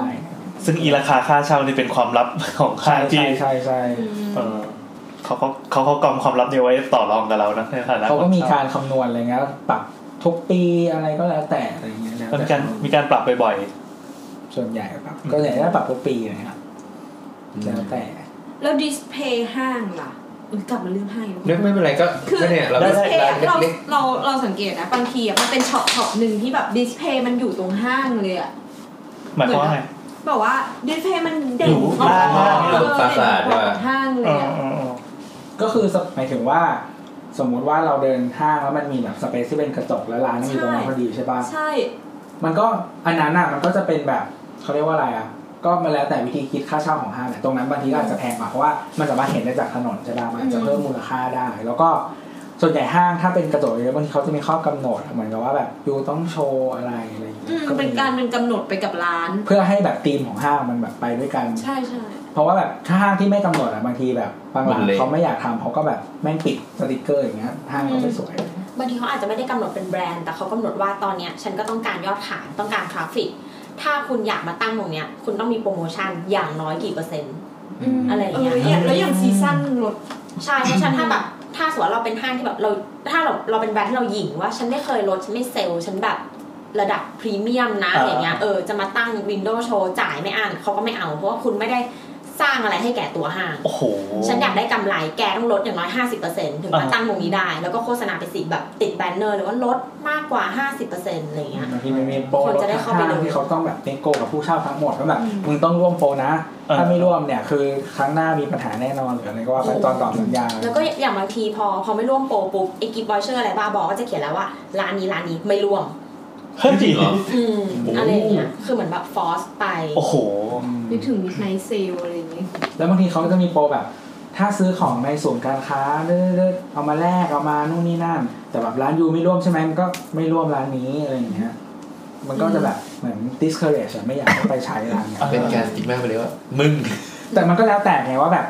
negotiation power มันอยู่ที่ใครไง อืม สมมติว่าถ้าเป็นแบรนด์ที่แบบมี power จริง ๆ มีอ๋อมึงมีที่เดียวในเมืองไทยแน่นอนอะไรอย่างเงี้ยถ้าแบบ strong มาก ห้างก็ต้องงอ ใช่ แต่ว่าถ้ากลับกันถ้าแบบเป็นแบรนด์อะไรก็ไม่รู้อ่ะ อืม หรือแบบ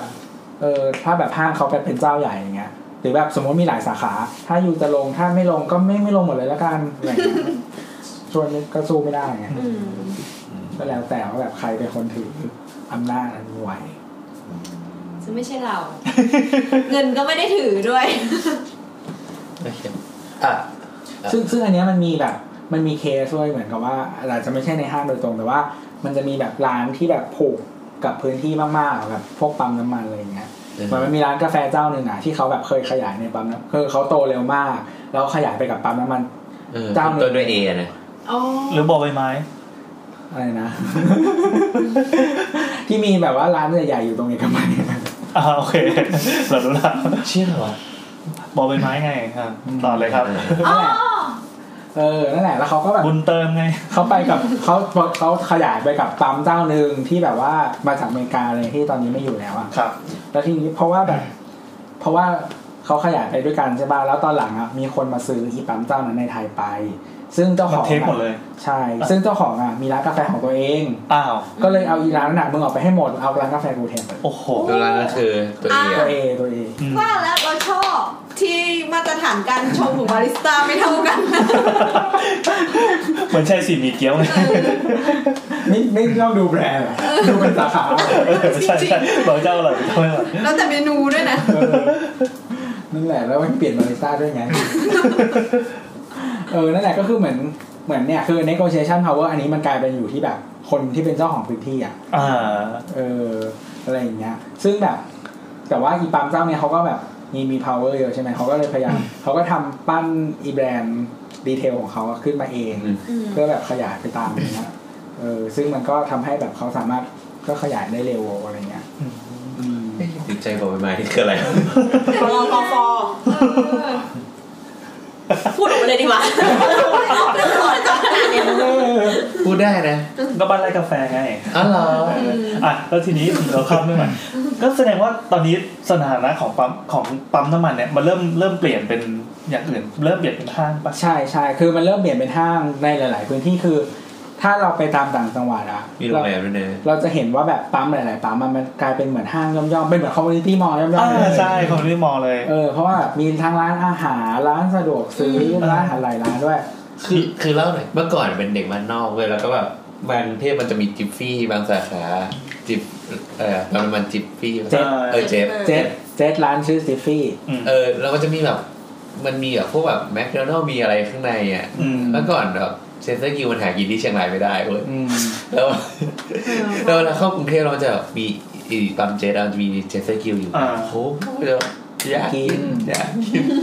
ไม่และคือต่าง เป็น จังห โด วัด น อะ ทาทู ก่อนที่จะมีศูนย์การค้าอะหรือว่าแบบถ้างแม้แต่ไฮเปอร์มาร์เก็ตไปเปิดอ่ะบางทีมันไม่มีที่ให้ลงอ่ะเขาลงที่ไหนลงที่ปั๊มนี่แหละ ถึงว่า ใช่เพราะว่าปั๊มมันมันมี มันมีคนอยู่แล้ เอ ว อ เย คือ อะ เหมือน อยู่แล้ว ตอนนั้นมีแบบเราไปแบบสุโขทัยมั้งแล้วคือเหมือนแบบทั้งจังหวัดตอนนั้นอ่ะไม่มีไฮเปอร์มาร์เก็ตอะไรเลย แล้วก็ห้างห้างไม่อยู่แล้วทุกวันนี้ไม่มีเลย แล้วก็ นี่สิงห์บุรีมีเว้ย เราก็แบบ คือเหมือนมันเป็นเมืองบริวารของพิษณุโลกไง คนมันก็จะไปใช่ไหม แต่ว่ามีเคฟซีเว้ย มีเคฟซีอยู่ที่ปั๊ม อืม อะไรอย่างเงี้ย คนก็ไปกินที่ที่เคฟซีที่นั่นเว้ย อืม เอออะไรอย่างเงี้ย KFC ก็จะกลายเป็นแมกเนตของปั๊มไปเลย ใช่ใช่ คือเรารู้สึกว่าพูดพูดถึงเรื่องนี้เรานึกถึงว่าห้างอ่ะ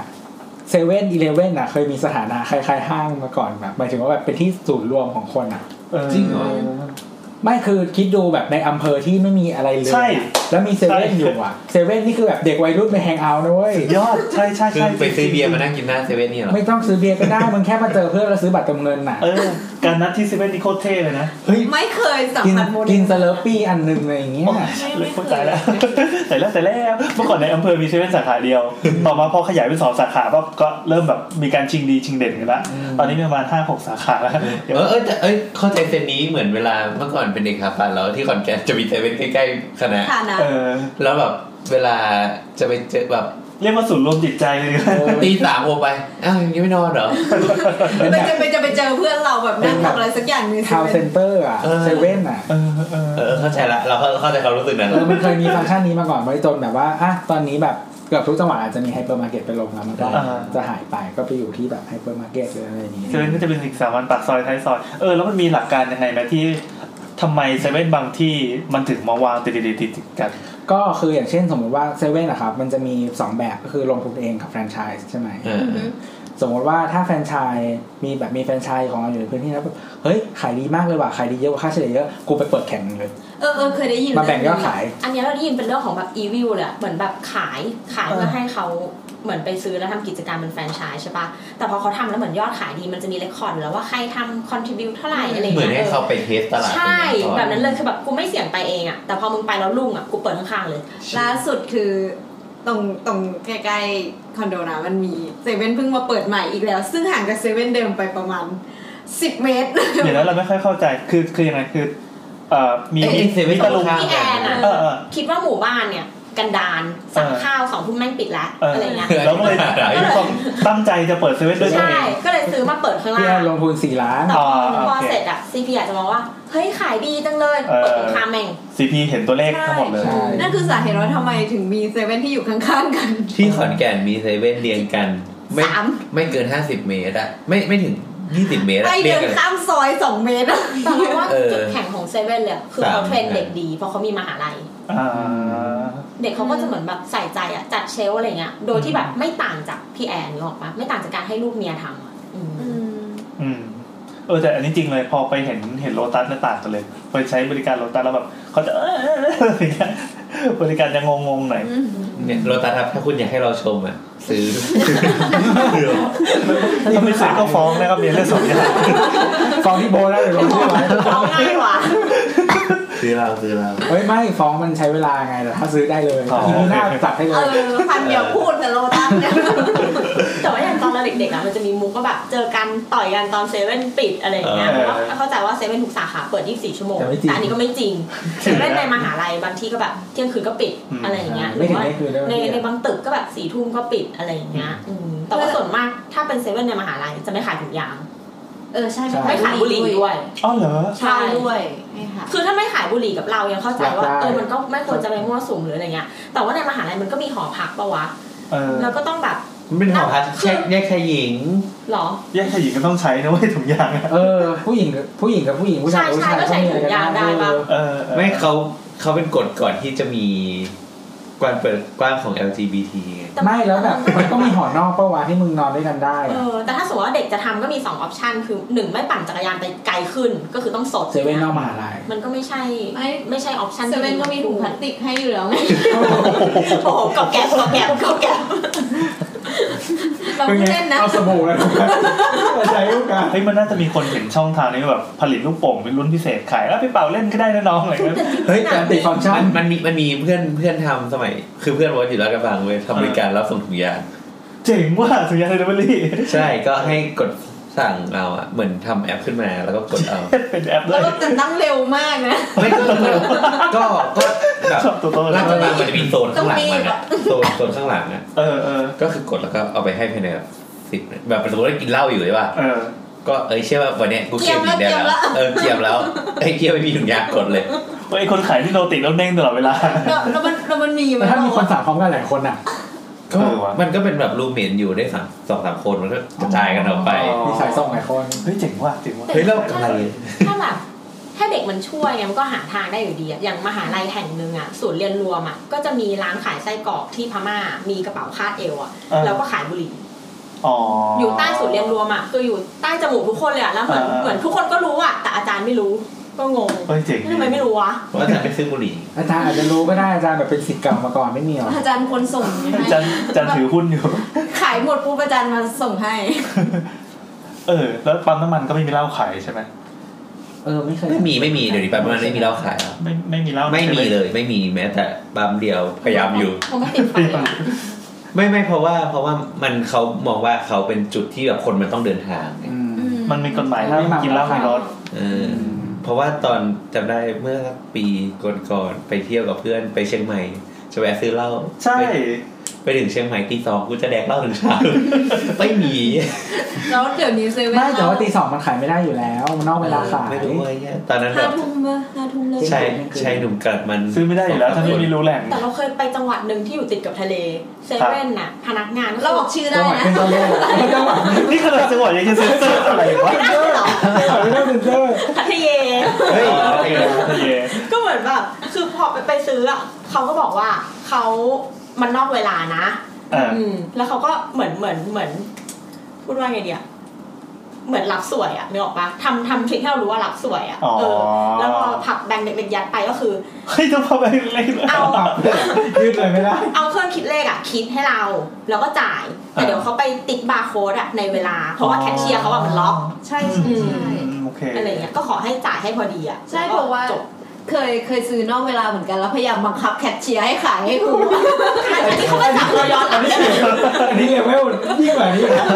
ไม่ขายเราของเราขอออฟเฟอร์มา เอออันนี้แบบว่าเสนออะ ถือว่าเราเป็นเหยื่อ แล้วเขาก็บอกว่าไม่ได้ครับพี่ผมว่าเดี๋ยวมันจะขึ้นเวลาแล้วมันจะขึ้น เออ ว่าใคร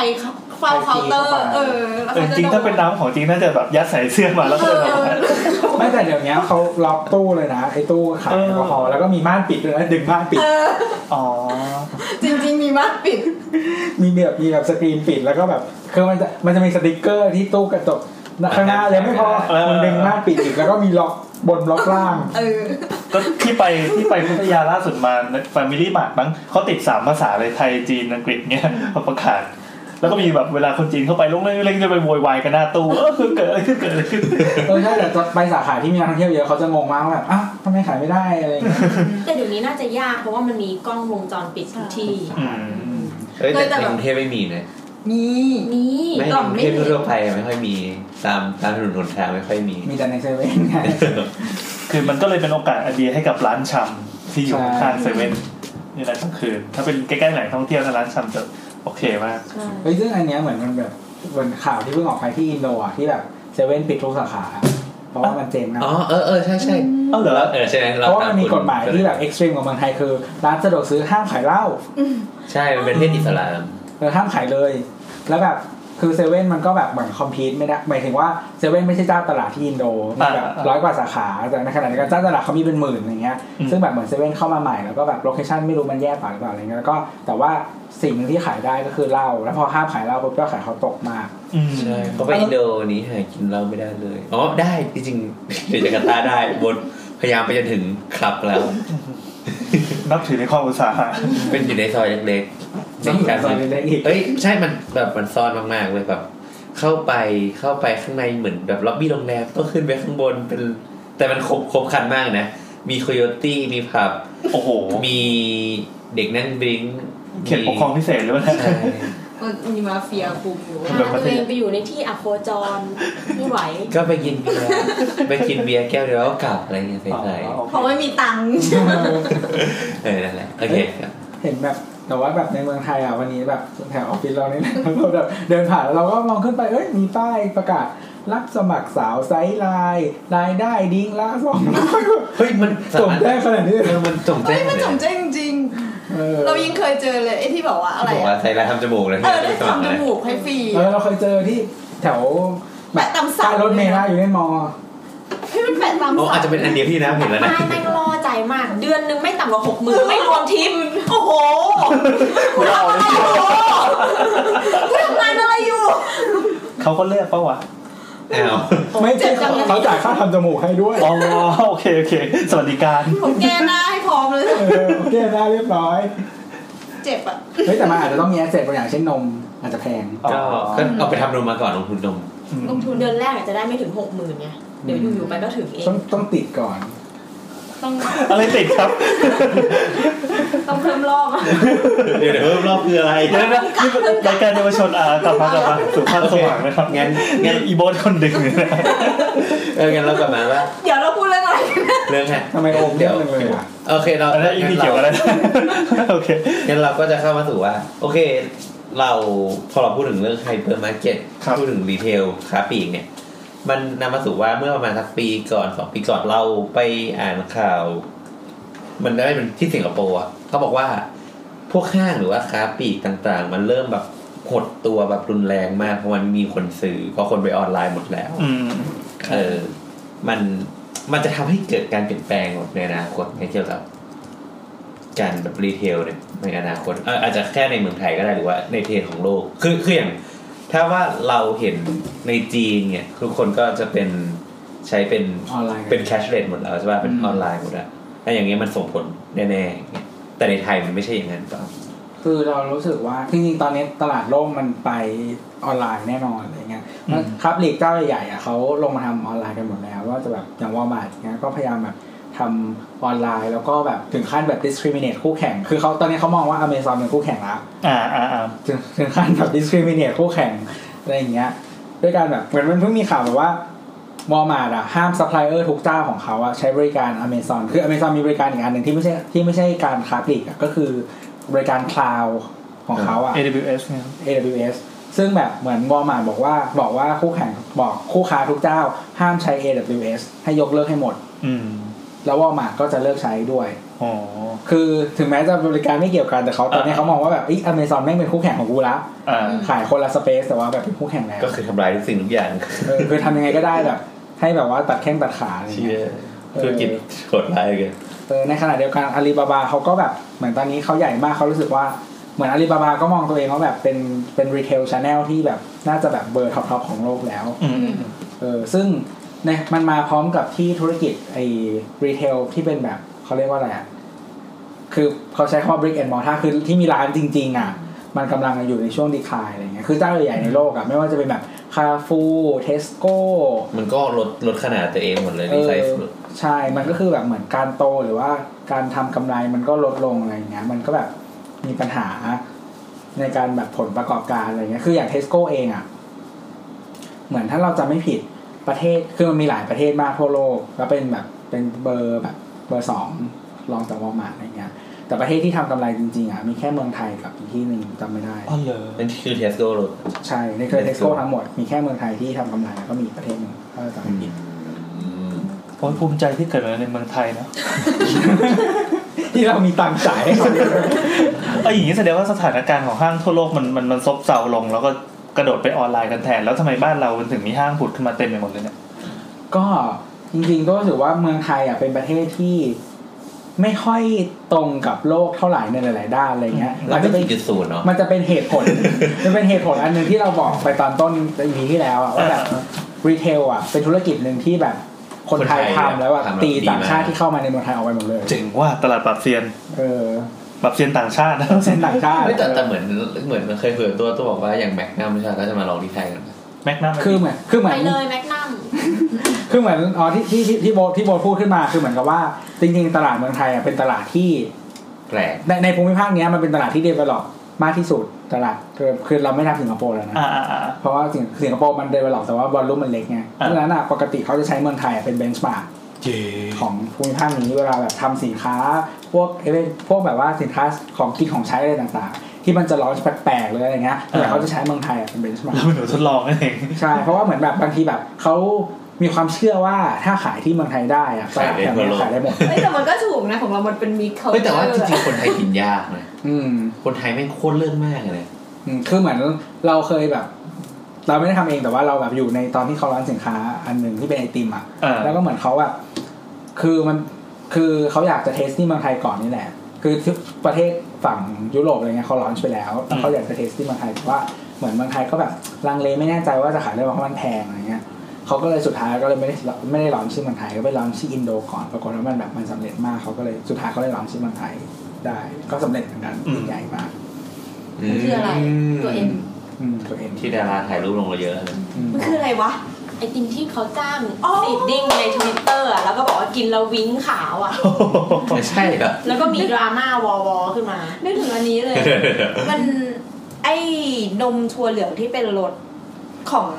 เฮอร์ชี่อ่ะ ที่มีรสคุกกี้อ่ะ ม ที่ครั้งแรกคือน้ำมากินครั้งแรกตอนที่ไปเกาหลีใช่ไหมแล้วทีเนี้ยพอมาเห็นที่ไทยน่ะแต่ว่าราคาเท่าเกาหลี เลย เออ ตอนนั้นก็เลยรู้คิดรู้สึกว่าพี่แม่งมาขายที่นี่แม่งแต่ราคาแม่งแพง แล้วทีเนี้ย วันนี้มันมันมีลูกค้าคนหนึ่งลูกค้าท่านหนึ่งคือเขา ได้ตัวอย่างทดลองของนมเกี่ยวกับนมถั่วเหลืองเนี่ยแหละแต่ทำเป็นฟิลเนี้ยแต่ว่าเป็นรสคนไทยหน่อยก็คือเป็นรสรสกล้วยหรืออะไรอย่างเงี้ยแต่ทุกวันนี้ก็ยังไม่เห็นเลย อ้าว ทุกวันนี้ คือจริง ๆ อ่ะ ได้อีกอย่างหนึ่งก็คือเราไม่รู้อันนี้เกี่ยวกับอะไรหรือเปล่าแต่ว่าคือเหมือนว่าเขาเรียกว่าอะไรอ่ะสำนักงานใหญ่ในภูมิภาคแบบเอเชียแปซิฟิกอะไรอย่างเงี้ย เออ คือถ้าเป็นบริบริษัทแนวพวกแบบเป็นเซอร์วิสหรือเป็นอะไรอย่างเงี้ยจะอยู่สิงคโปร์เกือบหมด ที่เป็นเทคเป็นเซอร์วิสอะไรเงี้ยอยู่สิงคโปร์แต่ว่าถ้าเป็นแนวแบบผลิตอ่ะจะอยู่เมืองไทย อืม ค่าแรงถูก เออถ้าเป็นผลิตแบบรถยนต์หรือว่า อืม แบบพวกขายของกินของใช้ ถ้าเป็นการผลิตอ่ะก็จะอยู่เมืองไทย ของเครื่องใช้ไฟฟ้านู่นนี่นั่นส่วใหญ่ เป็นแรงงานมี จะอยู่เมือฝีมือไทยราคาถูก อืมเพราะฉะนั้นอ่ะบางทีถ้าเขาจะมี product อะไรเงี้ยบางทีเขาก็จะร้อนที่นี่ก่อน เขาจะแบบ เออ เป็นการลองอะไรเงี้ยเพราะว่า population เราเยอะพอสมควร แล้วก็มันก็เป็นตลาดที่ develop ประมาณนึงมันก็จะแบบยากหมายถึงว่ามันมีโอกาสที่มันจะแบบว่า เป็นการเทสที่ดีอะไรอย่างเงี้ยหลายๆที่เขาก็จะแบบร้อนที่เมืองไทยอืม ถ้าวิ่งไปเติบเลยแล้วทำยังไง เออ นั่นแหละ แต่ว่าในขณะเดียวกันในวงการคราฟต์ลีกของเราอ่ะมันก็จริงๆไม่ใช่แค่คราฟต์ลีกหรอก มันเราว่ามันหลายวงการอ่ะ เพราะว่าแบบไอ้เรื่องออนไลน์เนี่ย มันแปลกจากคนอื่นมากอะไรเงี้ยแบบคนไทยอ่ะ ถ้าถ้าเราจำตัวเลขไม่ผิดอ่ะ เสพคอนเทนต์ในประเทศอ่ะประมาณ 80% จืด คือเราเป็นประเทศที่แบบเราไม่ค่อยเส เป็ พ น ค เมื อ อน ง เท น น อกไม่มีผต์เมืองนอก ล เป็นเพราะกำแพงภาษาหรือเปล่า ส่วนหนึ่ง หรอ เออใช่ใช่เออเคยคุยกับตัว คือเราว่ากำแพงภาษาเป็นเรื่องใหญ่ส่วนหนึ่งแล้วก็เหมือนแบบ เหมือนแบบแม้แต่บางทีคอนเทนต์เมืองนอกที่เข้ามาในเมืองไทยแล้วเราพิกอัพอะเราไม่ได้พิกอันที่เมืองนอกเขาคิดแต่บางทีเราหยิบอะไรก็ไม่รู้ที่แบบเมืองนอกไม่คิดแต่ ลักษณะของอารมณ์ แต่เราคิดอะเออใช่ใช่อีอีคิดขำๆอะไรเงี้ยบางทีแบบเมืองนอกเขาแบบไม่ชอบกัน แต่ว่าเหมือนมันอาจจะดังแค่ประมาณนึงแต่พอมาเมืองไทยว่าดังมากๆอะไรเงี้ยออกทีวีเลยอะไรเงี้ย ฝัดโลด้าอะไรแบบนั้น ซึ่งแบบเหมือนเออวัฒนธรรมการเสพหรือว่าแบบการใช้งานอะไรต่าง อยู่นี่ก็ ๆ ค่อนข้างเออแตกต่างจากประเทศอื่นๆเยอะมาก เราเรามีสิ่งที่เรียกว่าค่านิยมด้วยหรือเปล่าค่านิยม ใน ของ ยังไงในตัวบุคคลหรือไง ในความเป็นไทยอ่ะนิยมนม ขอเพลงที่มันมีงูออกมา อันนี้เต้น ไม่จริงๆเรานิเรานิยมแบบว่า เรานิยมแบบของต่ำๆแต่ว่าเราจะโชว์ว่าเราไม่ต่ำอะ อืม อันนี้เหยียบปะวะ ทำไมร้ายอ่ะ ร้ายตั้งแต่กับกูอะนะ ไม่คือไอ้ถึงบอกว่าแบบนิยมนมอ่ะคือจริงๆอ่ะคือคนไทยอ่ะไม่ชอบคอนเทนต์พวกนี้มาก แต่ว่าแบบเรา ละเอียด เราจะต้องพรีเซนต์อ่ะว่าเราไม่ชอบคอนเทนต์พวกนี้เลยอ่ะกูแบบเกลียดมากเลย แต่ก็ทำข่าวเออ เออ อืมคือแบบทำข่าวมาแล้วแบบมาเชมคนในข่าวอะ อืม แต่ว่าจริงๆแบบไม่มีข่าวเนี้ยทุกวัน อืม เออไอดอล ก็เป็นความย้อนแย้งเนาะ มันต้องใช้ศัพท์วิชาการย้อนแย้งเลย ย้อนแย้ง เออ กัดไหนคุณพูดดู กลับมากลับมาออนไลน์ออนไลน์ แต่ว่าถ้ามองถึงเรื่องการปรับตัวในเรื่องออนไลน์เราก็จะมองว่าถ้าถ้ามองอย่างเงี้ยนะ ก็เหมือนกับว่าในประเทศไทยอ่ะ CPN อาจจะมาถูกทางแล้ว ก็คือเหมือนเราเริ่มรู้แล้วว่าห้างอ่ะ คนอาจจะเดินน้อยลง ก็ตัวเขาเองอ่ะเอาตัวรอดโดยการให้เช่าพื้นที่ไป ก็เหมือนผลักภาระว่าฉันไม่ขายยอดขายมันจะเพิ่มหรือลดอ่ะก็ไม่เกี่ยวกับฉัน เพราะว่าฉันได้รายได้จากการเช่าที่ อ่า อืมแต่ว่าอันเนี้ยถ้ามองแบบสายป่านยาวๆอะเราคิดว่าในประเทศไทยมันมีข้อจำกัดหลายอย่างที่ไม่ได้ขึ้นอยู่กับการทำมาร์เก็ตติ้งออนไลน์อย่างเดียวหมายถึงว่าการจะซื้อของออนไลน์สักอย่างหนึ่งก็ต้องมีความน่าเชื่อถือ Infrastructure มันด้วยปะ ใช่สมมติว่าขายใน IG รู้ได้ไงว่ามีตัวตนจริง โอนไปแล้วได้ของไหม หรือว่าถ้าต่อให้โอนไปแล้วเราแบบแม่ค้าซื่อสัตย์อะแต่แบงก์โดนแฮ็กซึ่งมันจะมีแบงก์เจ้าหนึ่งอะที่โดนประจำในเรื่องเนี้ยแล้วก็โดนเรื่อง responsibility ด้วยว่าเวลาแฮ็กแล้วไม่รับผิดชอบเลยเลย สีเขียว เหมือน ๆ เออคุณไปไล่บี้กันเอาเอง นะ เพราะว่าจ โร ริง ตัส ๆ อะเหรอ จริงๆ term and condition อะไรอะที่แบบกดกดๆกันไปโดยไม่ได้อ่านอะเขียนอยู่แล้วว่าไม่รับผิดชอบ อืม อืม อะไรอย่างเงี้ย ซึ่งบางทีมันก็ทำให้มันมีหลายคนอะที่เขาไม่อยากจะซื้อของออนไลน์ อืม โดยที่คนพวกเนี้ยไม่ใช่คนแก่ด้วยซ้ำเป็นวัยรุ่นก็มี อืมอืม เราคิดว่าในในกรณีที่สายป่านยาวๆอะห้างที่ยังคงความเป็นออฟไลน์ได้อะจะกลับมาผงาดเหมือนเหมือนเรื่องของ จือ เหมือนเรื่องของฟิล์มอะที่คนเลิกใช้ฟิล์มมาใช้ดิจิตอลอะตอนเนี้ยถ้าใครหาที่อัดฟิล์มได้อะราคาโคตรแพงเลย แล้วอยู่ไหนก็ต้องไป เพราะมันมีไม่กี่ที่ อืมอืมอืม อืม แต่ในอนาคตโมเดลมันอาจจะเปลี่ยนไปอย่างอย่างที่สกอตแลนด์มันจะมีห้างหนึ่งชื่ออาร์กอสคล้ายๆอีเกียแต่เขาขายโดยที่ไม่มีหน้าร้าน หมายถึงว่าเป็นร้านอะแล้วเหมือนเข้ามาเพื่อ ขาย ซื้อ เครื่ อ อง อนไลใช้ไฟฟ้า น์ ป่ะ ใช่ อ่า เพื่อเหมือนเหมือนขายให้คนซื้อออนไลน์ แต่ซื้อออฟไลน์ คือคุณคลิกซื้อจากบ้านอะ ไปส่งที่บ้านได้ด้วย ก็อาจจะได้แต่ว่าคนอาจจะนิยมเข้ามาที่ร้านจริง ๆ ของเขา มาดูใช่ เพื่อมาดูเหมือนแบบโบชัวบ้างหรือว่าแคตตาล็อกออนไลน์ แล้วกดซื้อตรงนั้น เพราะว่ามันจะมีเหมือนเหมือนหน้าร้านอะที่ เหมือนเป็น ให้ โชว์รูมอย่างเงี้ ให้ ย ถามได้ว่าขอดูของจริงหน่อยหรืออะไรอย่างเงี้ยหรือว่ามาเปลี่ยนของแล้วก็ไม่ต้องเสี่ยงกับไปรษณีย์ได้ของแน่ๆลดค่าส่งด้วยอะไรเงี้ย อืม แล้วก็มาพิกอัพตรงนั้น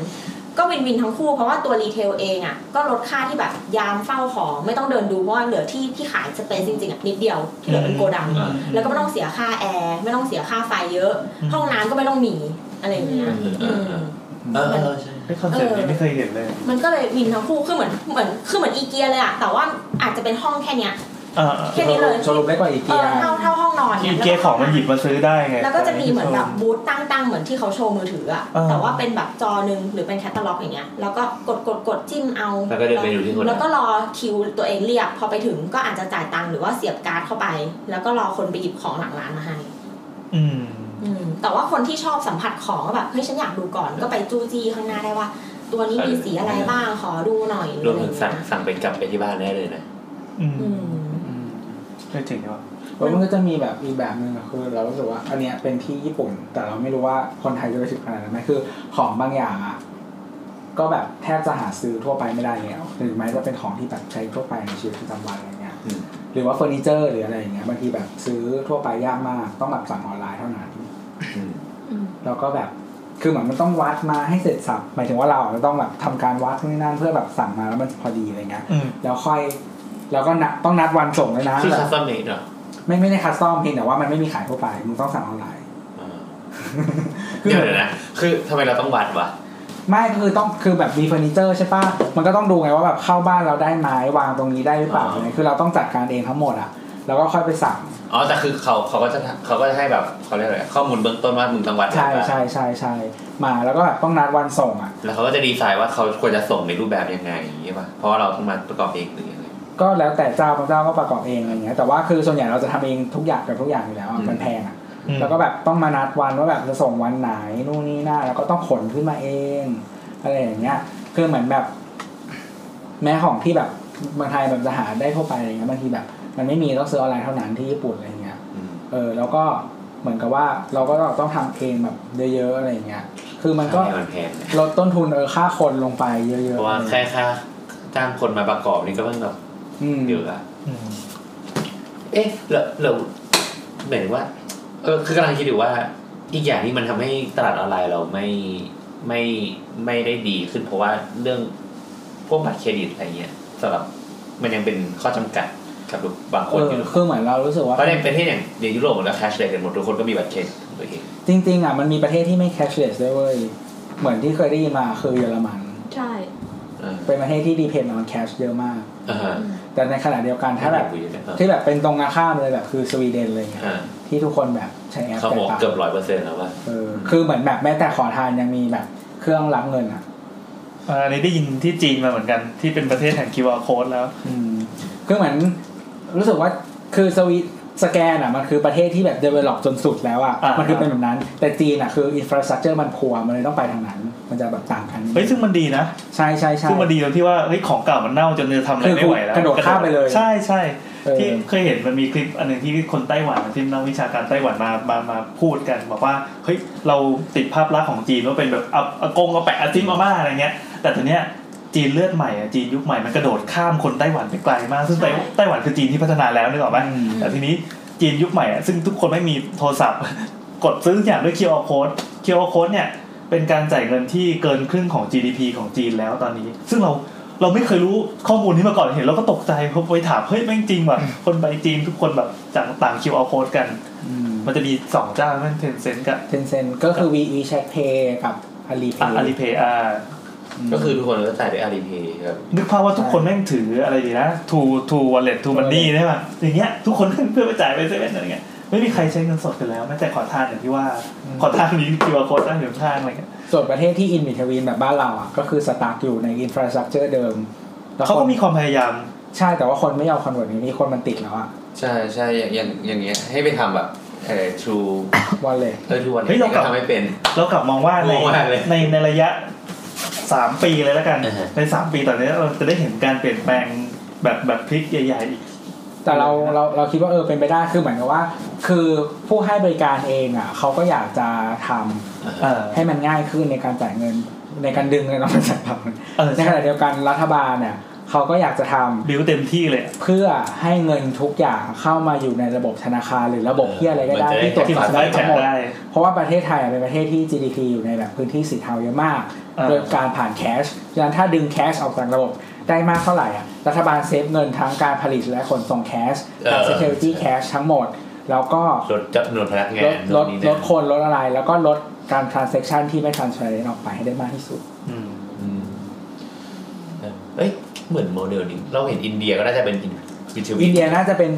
ชาติแต่อินเดียน่าจะตามจีนไปคิดว่า เออเออเราเราเห็นในข่าวแบบแวบเหมือนกันน่ะที่แบบว่าเริ่มเริ่มแบบ เพ เริ่ม ราะว่า ลด เพราะว่า ลด banking industry ของอินเดียก็น่าจะไม่ดีเหมือนกัน แล้วก็คนมันเยอะมาก ๆ เหมือนจีน แล้วมันก็แบบเข้าไม่ถึงไงเพราะฉะนั้นก็คือน่าจะจำแบบจีนได้ เออ เพราะตอนนี้ก็มีสตาร์ทอัพที่เป็นแบบ payment ในอินเดียหลายเจ้า เออเออเออเหมือนเหมือนอาจจะอ่านประมาณนั้น ม คืออย่างของไทยเองเท่าที่เห็นเป็นเป็นภาคปฏิบัติเลยคือเราเราก็ขายของออนไลน์แล้วก็มีหน้าร้านอยู่เหมือนกันเอ่ออย่างรัฐบาลเขาพยายามจะจะจะดันให้ธนาคารเนี่ยเอาไอ้เครื่องเครื่องเครื่องคิดตังค์เรื่อง EDC ใช่ไหมด้วยการจัดโปรโมชั่นให้แบบกดกดกดเปอร์เซ็นต์ของการการหักค่าธรรมเนียมอะไรอะต่ำมากมากระจายตัวนี้คือเอ่อแต่ละวันจะมีธนาคารโทรมา สนใจไหมคะสนใจไหมคะออนไลน์ แบบแบบทั้งออนไลน์ทั้งออฟไลน์เลย แล้วก็ตอนนี้เขาจะมีคำคำใหม่คำหนึ่งคำว่า QR code มาตรฐาน อืมอืม ภาษาไทยนะ QR code มาตรฐานก็แปลว่าทำแบบเดียวกับจีน อืม ทุกร้านจะเหมือนเป็นถือ ID หนึ่งอันที่เป็น QR code เสร็จปั๊บเราก็สามารถอ่าไอ้พวกพวกนักพัฒนาแอปต่างๆ ไม่ว่าจะเป็นแอปธนาคารหรือแอปอะไรเงี้ยที่สามารถแบบโอนเงินออนไลน์จ่ายเงินออนไลน์ได้เนี่ยเขาก็มาสแกนตึ๊ดแล้วก็หักเงินในกระเป๋าเราได้เลย ไม่ต้องใช้คนใดของคนใดคนหนึ่ง ให้มันใช้เหมือนกันทั้งหมด อ่าใช่ก็คือมีสแตนดาร์ด QR code อันหนึ่งบอกว่าร้านเราเป็น ID นี้ พอสแกนปุ๊บแล้วก็กรอกตัวเลขได้เลย หรือบางทีอาจจะมี QR code อีกชุดหนึ่งที่เป็นตัวเลขเสร็จอยู่ในในนั้นไปถึงว่ากรอกปุ๊บ ก็เหมือนเป็น คือ แท็บจ่ายตังค์ใช่มันคือแคชเลส เออ อันนี้คือสิ่งที่บอกว่าเฮ้ยเราอาจจะได้เห็นการเปลี่ยนแปลงใหญ่ๆในรอบเนี้ยเพราะตอนเนี้ยทุกคนยังติดอยู่ที่แค่การโอนเงินเว็บธนาคารล่มทีจะเห็นว่าออนไลน์แบบบนกันระงมมากอะแบบชิบหายแล้วอะเว็บสีเขียวล่มไว้ยทำอะไรไม่ได้เลยชีวิตแบบซบ แล้วคือเราเป็นคนหนึ่งอะที่เราชอบแบบซื้อของออนไลน์เว้ย เออ ซื้อเยอะมาก อ่าๆๆ แล้วแบบเราใช้บริการเกือบทุกอันคือแบบอย่างที่เราบอกว่าแบบท็อปหน้าบ้านเราเปลี่ยนความหมายเราไม่มีของที่เราซื้อแล้วเราก็เลยไปซื้อออนไลน์แทน อ่า อ๋อก็คือขี้เกียจเดินทางกูซื้อออนไลน์ไปหมด เออถ้าคือบางทีถ้าเราไม่ซื้อทานหรือเราซื้อแบบซื้อของที่หนักอะเราไม่อยากยกอะคือบางทีแบบ เราจะซื้อน้ำจากเขาหน้าบ้านเราที่เกียจเราแบบไม่อยากเดินมันหนักอะเราก็ซื้อออนไลน์แล้วก็ น้ำเนี่ยนะ ใช่ น้ำขวดเนี่ย ใช่ครับ นี่แหละคนขี้เกียจ คนจริงครับ เออคือคือปาก แล้วมันชาร์จอ่ะ คือปากซอยบ้านอะมันห่างจากคอนโดประมาณ300เมตร เออ ก็คือไม่อยากเดินอะมันหนัก อุตส่าห์ให้พนักงานรู้สาววิ่งไปขนแบกใส่รถ ใช่ มันชาร์จอ่ะ ก็เสียค่าส่ง แต่ว่าเราก็ซื้อเยอะๆไงเรา เออ ซื้อแบบ มันมันมีเพดานใช่ไหมถ้าอย่างนี้ส่งฟรี ใช่หรือว่าแบบเสียคือสมมติแบบเสียค่าส่ง 60 บาท แต่ว่าเราซื้อของแบบหลายพันอะมันก็โอเค ก็คุ้ม เอออะไรอย่างเงี้ย นี่แหละก็เดี๋ยวทุกทุกคนดูพฤติกรรมตัวไว้แล้วก็ไปทำตาม ซึ่งไม่แต่ว่าคือเราอ่ะถ้าร้านขายของอ่ะที่ขายของออนไลน์ถ้ามันมีของที่เราอยากได้ แต่ว่าแบบต้องใช้วิธีโอนเงินอ่ะไม่มีการจ่ายบัตรเครดิตอะเราจะไม่ซื้อเว้ย เออ เพราะเราเกลียดมากการที่แบบโอนแล้วนะครับ ส่งสลิปให้นะครับ ขี้เกียจอะคุยไรอย่างเงี้ย ใช่ไหม คือกูไม่อยากคุยกับมึงเลยอ่ะกูอยากกดจ่ายตังค์ก็แบบกดบัตรเครดิตแล้วก็ได้ตังค์เลยได้ของเลยอย่างเงี้ยไม่อยากไม่อยากคุยกับใครทั้งสิ้น เฮ้ยซึ่งอันนี้โคตรตรงข้ามกับกั คน พฤติกรรม ส่วนใหญ่ เออใช่ใช่ ซึ่งเป็นพอเป็นแบบเนี้ยการคอมเมอร์สแบบที่เมืองนอกใช้มันเลยไม่เกิดไง เออ เออ เพราะพฤติอย่างพฤติกรรมเรามันคือคนที่ประเทศอื่นเขาทำกัน เออ เออเออเออ แต่คนไทยอ่ะไม่ต้องการแบบนี้เราอยากคุยกับคน อันนี้คือพัฒนาแล้วนะครับ พวกเราที่อยู่ใน แต่เราเคยทำอย่างนี้นะแบบกดสั่ง ในเสื้อที่ใส่ไม่ได้ ไม่ต้องไป เสร็จแล้วสักพักหนึ่งไอ้เจ้าของร้านก็ดีเอ็มมาบอกว่า ยังไม่ได้บอกเลยว่าสต็อกมีไม่มีมึง ใช่ โอน ใช่ใช่ใช่เออเขาจะบอกอย่างเงี้ย ถ้าเป็นร้านที่แมนนวลแมนนวลจะบอกเลย ให้ให้ทางร้านตอบก่อนนะคะว่ามีของหรือเปล่า อัน แล้ นี้ วค่อ คื ย อร้าน คุย พี่แอ กัน นก็เป็นอย่างนี้แล้ว ไม่ใช่ไม่ใช่ ไม่ซึ่งบางทีรอไปสามชั่วโมงเราจะได้ตอบนะ เออเออเออ แล้วบางทีแบบของโมดหรืออะไรอย่างเงี้ยแล้วแบบหรือบางทีแบบโอ้แล้วก็ขอรูปสลิปด้วยค่ะอะไรอย่างเงี้ยคือแบบ เสียเวลาเราจะออนไลน์แล้วแบบยังใช้ใช้เวลาเยอะอีกอ่ะ อืม เออ คือแบบเสียพลังชีวิตกูต้องมานั่งแคป จอ ส่งรูปไปให้มึง ไม่แต่เราเราก็ซื้อออนไลน์เยอะ แต่ว่าจะมีไม่กี่อย่างที่เราไม่ซื้ออย่างเสื้อผ้า ซื้อมาใส่ไม่ได้รองเท้าอะไรเงี้ย อืมอืมอืม มันมันเป็นอะไรที่มันต้องโดนตัว คือเสื้อผ้าเราจะซื้อบ้างแต่ว่าไม่เยอะอะไรเงี้ยคือเหมือนแบบ เออ แต่ว่าปกติเดี๋ยวนี้เราก็ซื้อเสื้อผ้าเยอะแล้วก็เลยแบบ แต่ว่าพยายามหาพยายามกะกะไซส์พยายามวัดพยายามอะไรอย่างเงี้ยแล้วเราก็รู้สึกว่าเราก็จะเราจะโอเคที่จะซื้อแล้วเราก็จะโอเคอะไรอย่างเงี้ยหรือว่าถ้าร้านที่เราเคยซื้อแล้วอ่ะครั้งต่อไปมันก็เออกจะะ เอ ไซ อ ส์ได้ใช่ใช่ถ้าเป็นแบรนด์เป็นอะไรที่แบบมันชัวร์อยู่แล้วว่ามันต้องเป็นอย่างเงี้ย อืม ไซส์ขนาดเนี้ยโอเค อย่างร้านเสื้อผ้าเสื้อผ้าผู้หญิงของเราที่ทำเปิดออนไลน์อยู่มาหลายปีแล้วอยู่ดีๆ ปีนี้ก็เลยตัดสินใจลองเปิดหน้าร้านอยู่ที่เซ็นทรัลลาดพร้าวเส้นใต้ดิน นะครับชื่อร้านนารินฟ้านะครับ จ่ายมาจ่ายมา ก็เลย เฮ้ยก็เลยพบว่ามันเป็นคนละกลุ่มกันเลย คนละกลุ่มกันเลย คือคนที่สื่อสารกับคนออนออนไลน์ ซึ่งเราเข้าใจกลุ่มนี้มาตลอดแล้วก็เข้าใจว่าก็มั่นใจตลาดประมาณหนึ่งละแต่พอมาเปิดออฟไลน์ปั๊บมันเป็นอีกกลุ่มซึ่งแบบเฮ้ยต่างกันโดยสนิทอะแล้วเราก็ต้องมานั่งทำความทำความเข้าใจเกี่ยวกับเรื่องที่เราคุยกันเมาตอนต้นต้น EP อะเช่นแบบเฮ้ยร้านแบบอยู่ในซอยที่คนไม่ไม่ค่อยเดินหรอกทำยังไงดีว่าให้ต้องเนี้ยก็กลายเป็นว่าออนไลน์จะต้องเรียกเรียกคนมาออฟไลน์ แล้วออฟไลน์จะต้องทำอะไรบางอย่างเพื่อดึงคนกลับไปออนไลน์อีกทีหนึ่ง อืมคือถ้าแบรนด์เรารู้สึกว่าแบรนด์ที่จะประสบความสำเร็จต่อไป มันต้องซินเนอร์จีกันระหว่างออนไลน์กับออฟไลน์อะเพราะว่าคือคนทุกคนมันยังไม่ได้คอนเวิร์ตเป็นคนออนไลน์ เออ เออในขณะเดียวกันคนออนไลน์ก็จะมีคนที่เป็นแบบมีแบร r เ e อร์กับออฟไลน์อยู่ฉะนั้นแต่ว่าถ้าแบรนด์ที่เราอยากจะขายได้มากที่สุดขายกับทุกคนอะมันต้องซินเนอร์จีกันทั้งสองอย่าง ตอนนี้เขาจะมีคำว่า omnichannel ใช่ไหม อืม ที่เป็นศัพท์ศัพท์ที่ได้ยินหลาย อย่าง ทีแล้ว อย่างในส่วนของรีเทลเราก็รู้สึกว่าถ้าคนที่จะมาเดินที่ออฟไลน์ก็อย่ามองว่าเขาจะต้อง complete transaction ตรงนี้ บางทีคือมันซีมเสร็จตรงเขาแบบคือเขาอาจจะมีพฤติกรรมที่ไม่แน่ใจอะไรบางอย่างในออนไลน์ จริง แต่ prefer ที่จะจ่ายเงินออนไลน์ จริง ใช่ใช่ prefer ที่จะให้ไป delivery ส่งที่บ้าน อ่า ใช่ แต่ว่าเหมือนแบบด้วยการที่เราบอกว่าพฤติกรรมของคนอะเปลี่ยนไปคนเราเริ่มมีความเป็นปัจเจกมากขึ้น ฉันเริ่มรู้สึกว่าฉันเป็นคนคนละแบบกับแก ฉันไม่อยากเสพของเหมือนแกอะไรเงี้ยของหลายชิ้นก็เลยมีวาไรตี้อะที่มากขึ้น แต่พอมันว่ามากเนี้ยหมายถึงว่าแบบอ่ะสมมติว่าซื้อขนมสักอันหนึ่งอ่ะซื้อยาผงซักฟอกดีกว่าสักอันหนึ่งแต่มันมีเจ็ดกลิ่นอะ อืม ก็เสือกไม่รู้อีกว่าต่างกันยังไง ถ้าจะซื้อออนไลน์ ก็อาจจะมาเดินที่ออฟไลน์อย่างเงี้ย สิ่งที่เราจะออฟเฟอร์เขาก็คือ s ัมเปิลว่า อืม แล้วมันต่างกันยังไงอะไรเงี้ยเขาอาจจะมาเพื่อดูจริงมาอ่านหลังสลากหรือมาดมมาจับให้รู้ว่า เฮ้ยชอบอันไหนอะไรเงี้ย เออ แต่ว่าสุดท้ายอะกลับไปซื้อที่บ้าน อืม อืม ใช่ใช่ อืมเพราะฉะนั้นมันเลยกลายเป็นว่าไอ้ส่วนที่เป็นออฟไลน์อะไม่ได้ drive sale อะแต่ว่าสิ่งที่เราให้เขา เป็นคคือร์สออย่างเดียว experience ด้วย เออเออ เอ เอ อ อ ว่าลักษณะไหนที่เขาชอบอะไรอย่างเงี้ย ดังนั้นหน้าร้านก็ยังต้องมีอยู่ อืมเหมือนมาแบบ แต่แต่มั มาน ลอง เปลี่ยยนเป็ ก นแบบ น้ำหนัก เป็ มาน สัมผัส taster ใช่ไหม ไม่แต่ว่าคือมันก็ต้องดูธุรกิจของเราด้วย แล้วก็คือคนที่แคชไม่ได้สมมติถ้าเรามีแค่ชาแนลเดียวอะยูก็จะเสียโอกาสในเช่นสมมติถ้ายูมีออฟไลน์อย่างเดียวอะแล้วแบบคนเข้ามา experience ในสตอร์ยูแต่ว่าไม่เคยจ่ายตังค์ให้ยูเลยอะแล้วแบบ มันจะไม่ มึงมีแต่คอสไงมึงมีแต่คอสอะมึงไม่ได้ยอดขายเลยอะ อืม อืม ก็ แต่ว่า ดูเป็น คือถ้าคนคนที่มีออนไลน์อย่างเดียวก็อาจจะไม่สร้าง experience ทำให้คนไม่อยากใช้แบรนด์ของเราเลยอย่างเงี้ยมันก็ไม่ได้ไงมันก็ต้องดูว่าแบบสินค้าเราเหมาะหรือเปล่าคนมีแบบ แต่อย่างเสื้อผ้าเนยชัดมากเลย คือคนไม่ได้จับไม่ได้ลองไม่รู้ว่าใส่เขาเอง ใช่ ชัดหรือเปล่าพอพอเขามาจับเสื้อผ้าเฮ้ยแบบอ๋อผ้าเป็นอย่างนี้เองลองใส่ดูเป็นอย่างนี้เอง บางคนก็ซื้อบางคนก็กลับไปออนไลน์ แล้วก็คือพอเราเก็บพอแท็กข้อมูลลูกค้าก็อ๋อบางคนก็ เมื่อคนนี้จำหน้า เห็น ได้ เออเห็นจากออนไลน์แต่ไม่เคยซื้อมาซื้อออฟไลน์ก็มีหรือ เห็นจากออนไลน์มาลองออฟไลน์แล้วไปซื้อออนไลน์อีกทีหนึ่งก็มี แต่อันอันเนี้ยความอยู่รอดมันก็ขึ้นอยู่กับผู้บริหารด้วยส่วนหนึ่ง คือถ้าบางคนอ่ะอยากให้เกิดการแข่งขันสูง อยากให้ทุกที่อ่ะดายแซลของตัวเองก็เลยให้โจทย์ยาก เช่นแบบ ปีนี้ไอสาขานี้ต้องยอดถึงเท่าเนี้ย อ๋อ ไอตัวสาขา มันก็อาจจะกูไม่อยากบอกมึงอ่ะว่าเข้าไปที่เว็บไซต์อะไร อืม เพราะว่าเดี๋ยวมึงไปซื้อในเว็บไซต์อ่ะยอดไม่เข้าสาขา มันเป็ กู น นะ conflict of interest ภายใน เอออะไรอย่างเงี้ยซึ่งเขาก็สั่งเหมือนแบบว่ามาฟอสด้วยเหมือนแบบเออซื้อตรงนี้มีแต้มอย่างนี้แถมอันนี้อะไรอย่างเงี้ยเดี๋ยวที่ไปส่งที่รถนะคะอะไร ไอ เงี้ย พวกโปรโมชั่นก็จะงอกมาดัง เออ มา มัน เรื่อย ก็ไม่ได้ร้ายไปอะไรเงี้ยซึ่งบางทีถ้าสมมติว่าเขาเข้าไปในเว็บไซต์ก็อาจจะเห็นแบนเนอร์อื่น หรือเขาอาจจะซื้อน้ำเพิ่มอีกสามแพ็คเพราะไม่ต้องแบกแล้วอะไรเงี้ยอืมหรือบางทีเหมือนกับว่าบางคนอาจจะฉันอยากซื้อของที่มันชิ้นเล็กอะเออแต่ว่ามันราคาแพง แต่ว่าก็อาจจะโดนเรื่องคือเหมือนเหมือนว่าซื้อชิ้นเดียวแต่ห้าร้อยแต่ว่าค่าส่งขั้นต่ำมันแปดร้อยเงี้ย เออ เออซึ่งจริงๆอะถ้ามองในแง่ขนส่งอะมันคุ้ม เพราะว่ามันถูกใช่ไหมอะไรอย่างเงี้ยเออหมายถึงว่าค่าค่าขนส่งก็จะถูกอะไรเงี้ยเออแต่ว่าด้วยความที่เขาอะซื้อไม่ถึงยอดอะไรเลยอะเขาก็เลยอาจจะไปซื้อที่ใกล้บ้านแทน แต่ในเว็บก็ดันไม่บอกว่ามีสาขาที่ไหนบ้าง เพราะตัวเองอยากทำยอดแค่บนเว็บ โอ้โห อะไรเงี้ย โอ้โหเขาถือว่าเป็นเทรนด์ที่ มันก็ไปไม่ถึงนึกออกปะคือมัน เออเออ ก็ต้องหลาย ๆ อย่างบวกกันหรือว่าอย่างเบียร์เราก็มองว่าเฮ้ยเบียร์ควรจะไป drive ให้คนซื้อออนไลน์ เพราะมันหนักไงแต่จริงๆอะมันเป็นของที่มาจิ้นต่ำแล้วมันหนัก อืม รอบขนส่งแล้วอะ ค่าขนส่ง ไม่คุ้มกับกำไรเลย อืม เออเบียร์ไปซื้อหน้าร้านดีกว่าอะไรอย่างเงี้ย อืม อันนี้มันก็ต้องดูที่ strategy อีกว่าแล้วเบียร์คนจะไปซื้อหน้าร้านเพราะอะไรส่วนมากถ้ามันไม่อยู่ในตู้แช่อะจะไปซื้อหน้าร้านทำหอกอะไรวะหรือว่ามันไม่เย็น อืม เออ มาแช่เองก็ทำแตกอีก เออ จริง คือเหมือน strategy ของแอลกอฮอล์บางทีมันต้อง พยายามถ้าถ้าเราละละขายหลายอย่างต้องพยายามให้เป็นหลายเซลล์มาคู่กัน เพื่อให้แบบ เพื่อให้ดึงยอดขายกำไรหรืออะไรเงี้ยให้มันแบบขึ้นมาได้เพราะว่ามาจิ้นมันแบบต่ำมาก อืม อืม อืม แล้วมันก็โฆษณาไม่ได้ เอ เอ อ อ๋อ แต่มีแบรนด์หนึ่งออนไลน์ที่โลโก้เป็นรูปพึ่งอะ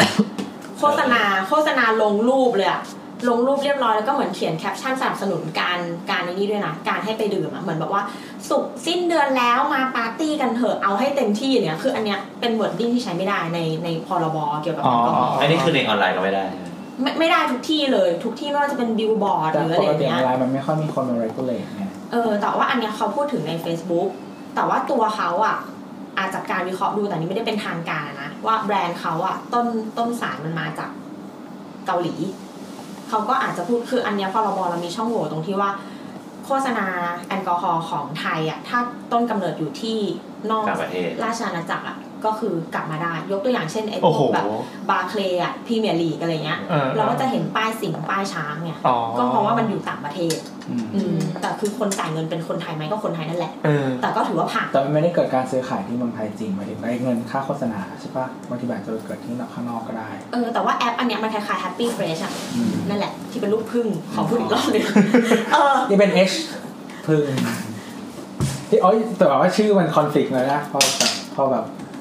อืม ชื่อตัว H ของมันเนี่ย เออ ก็ก็เขาก็คือแบบลงลงรูปเลยอ่ะเออ แล้วก็เหมือนเราก็แอบไป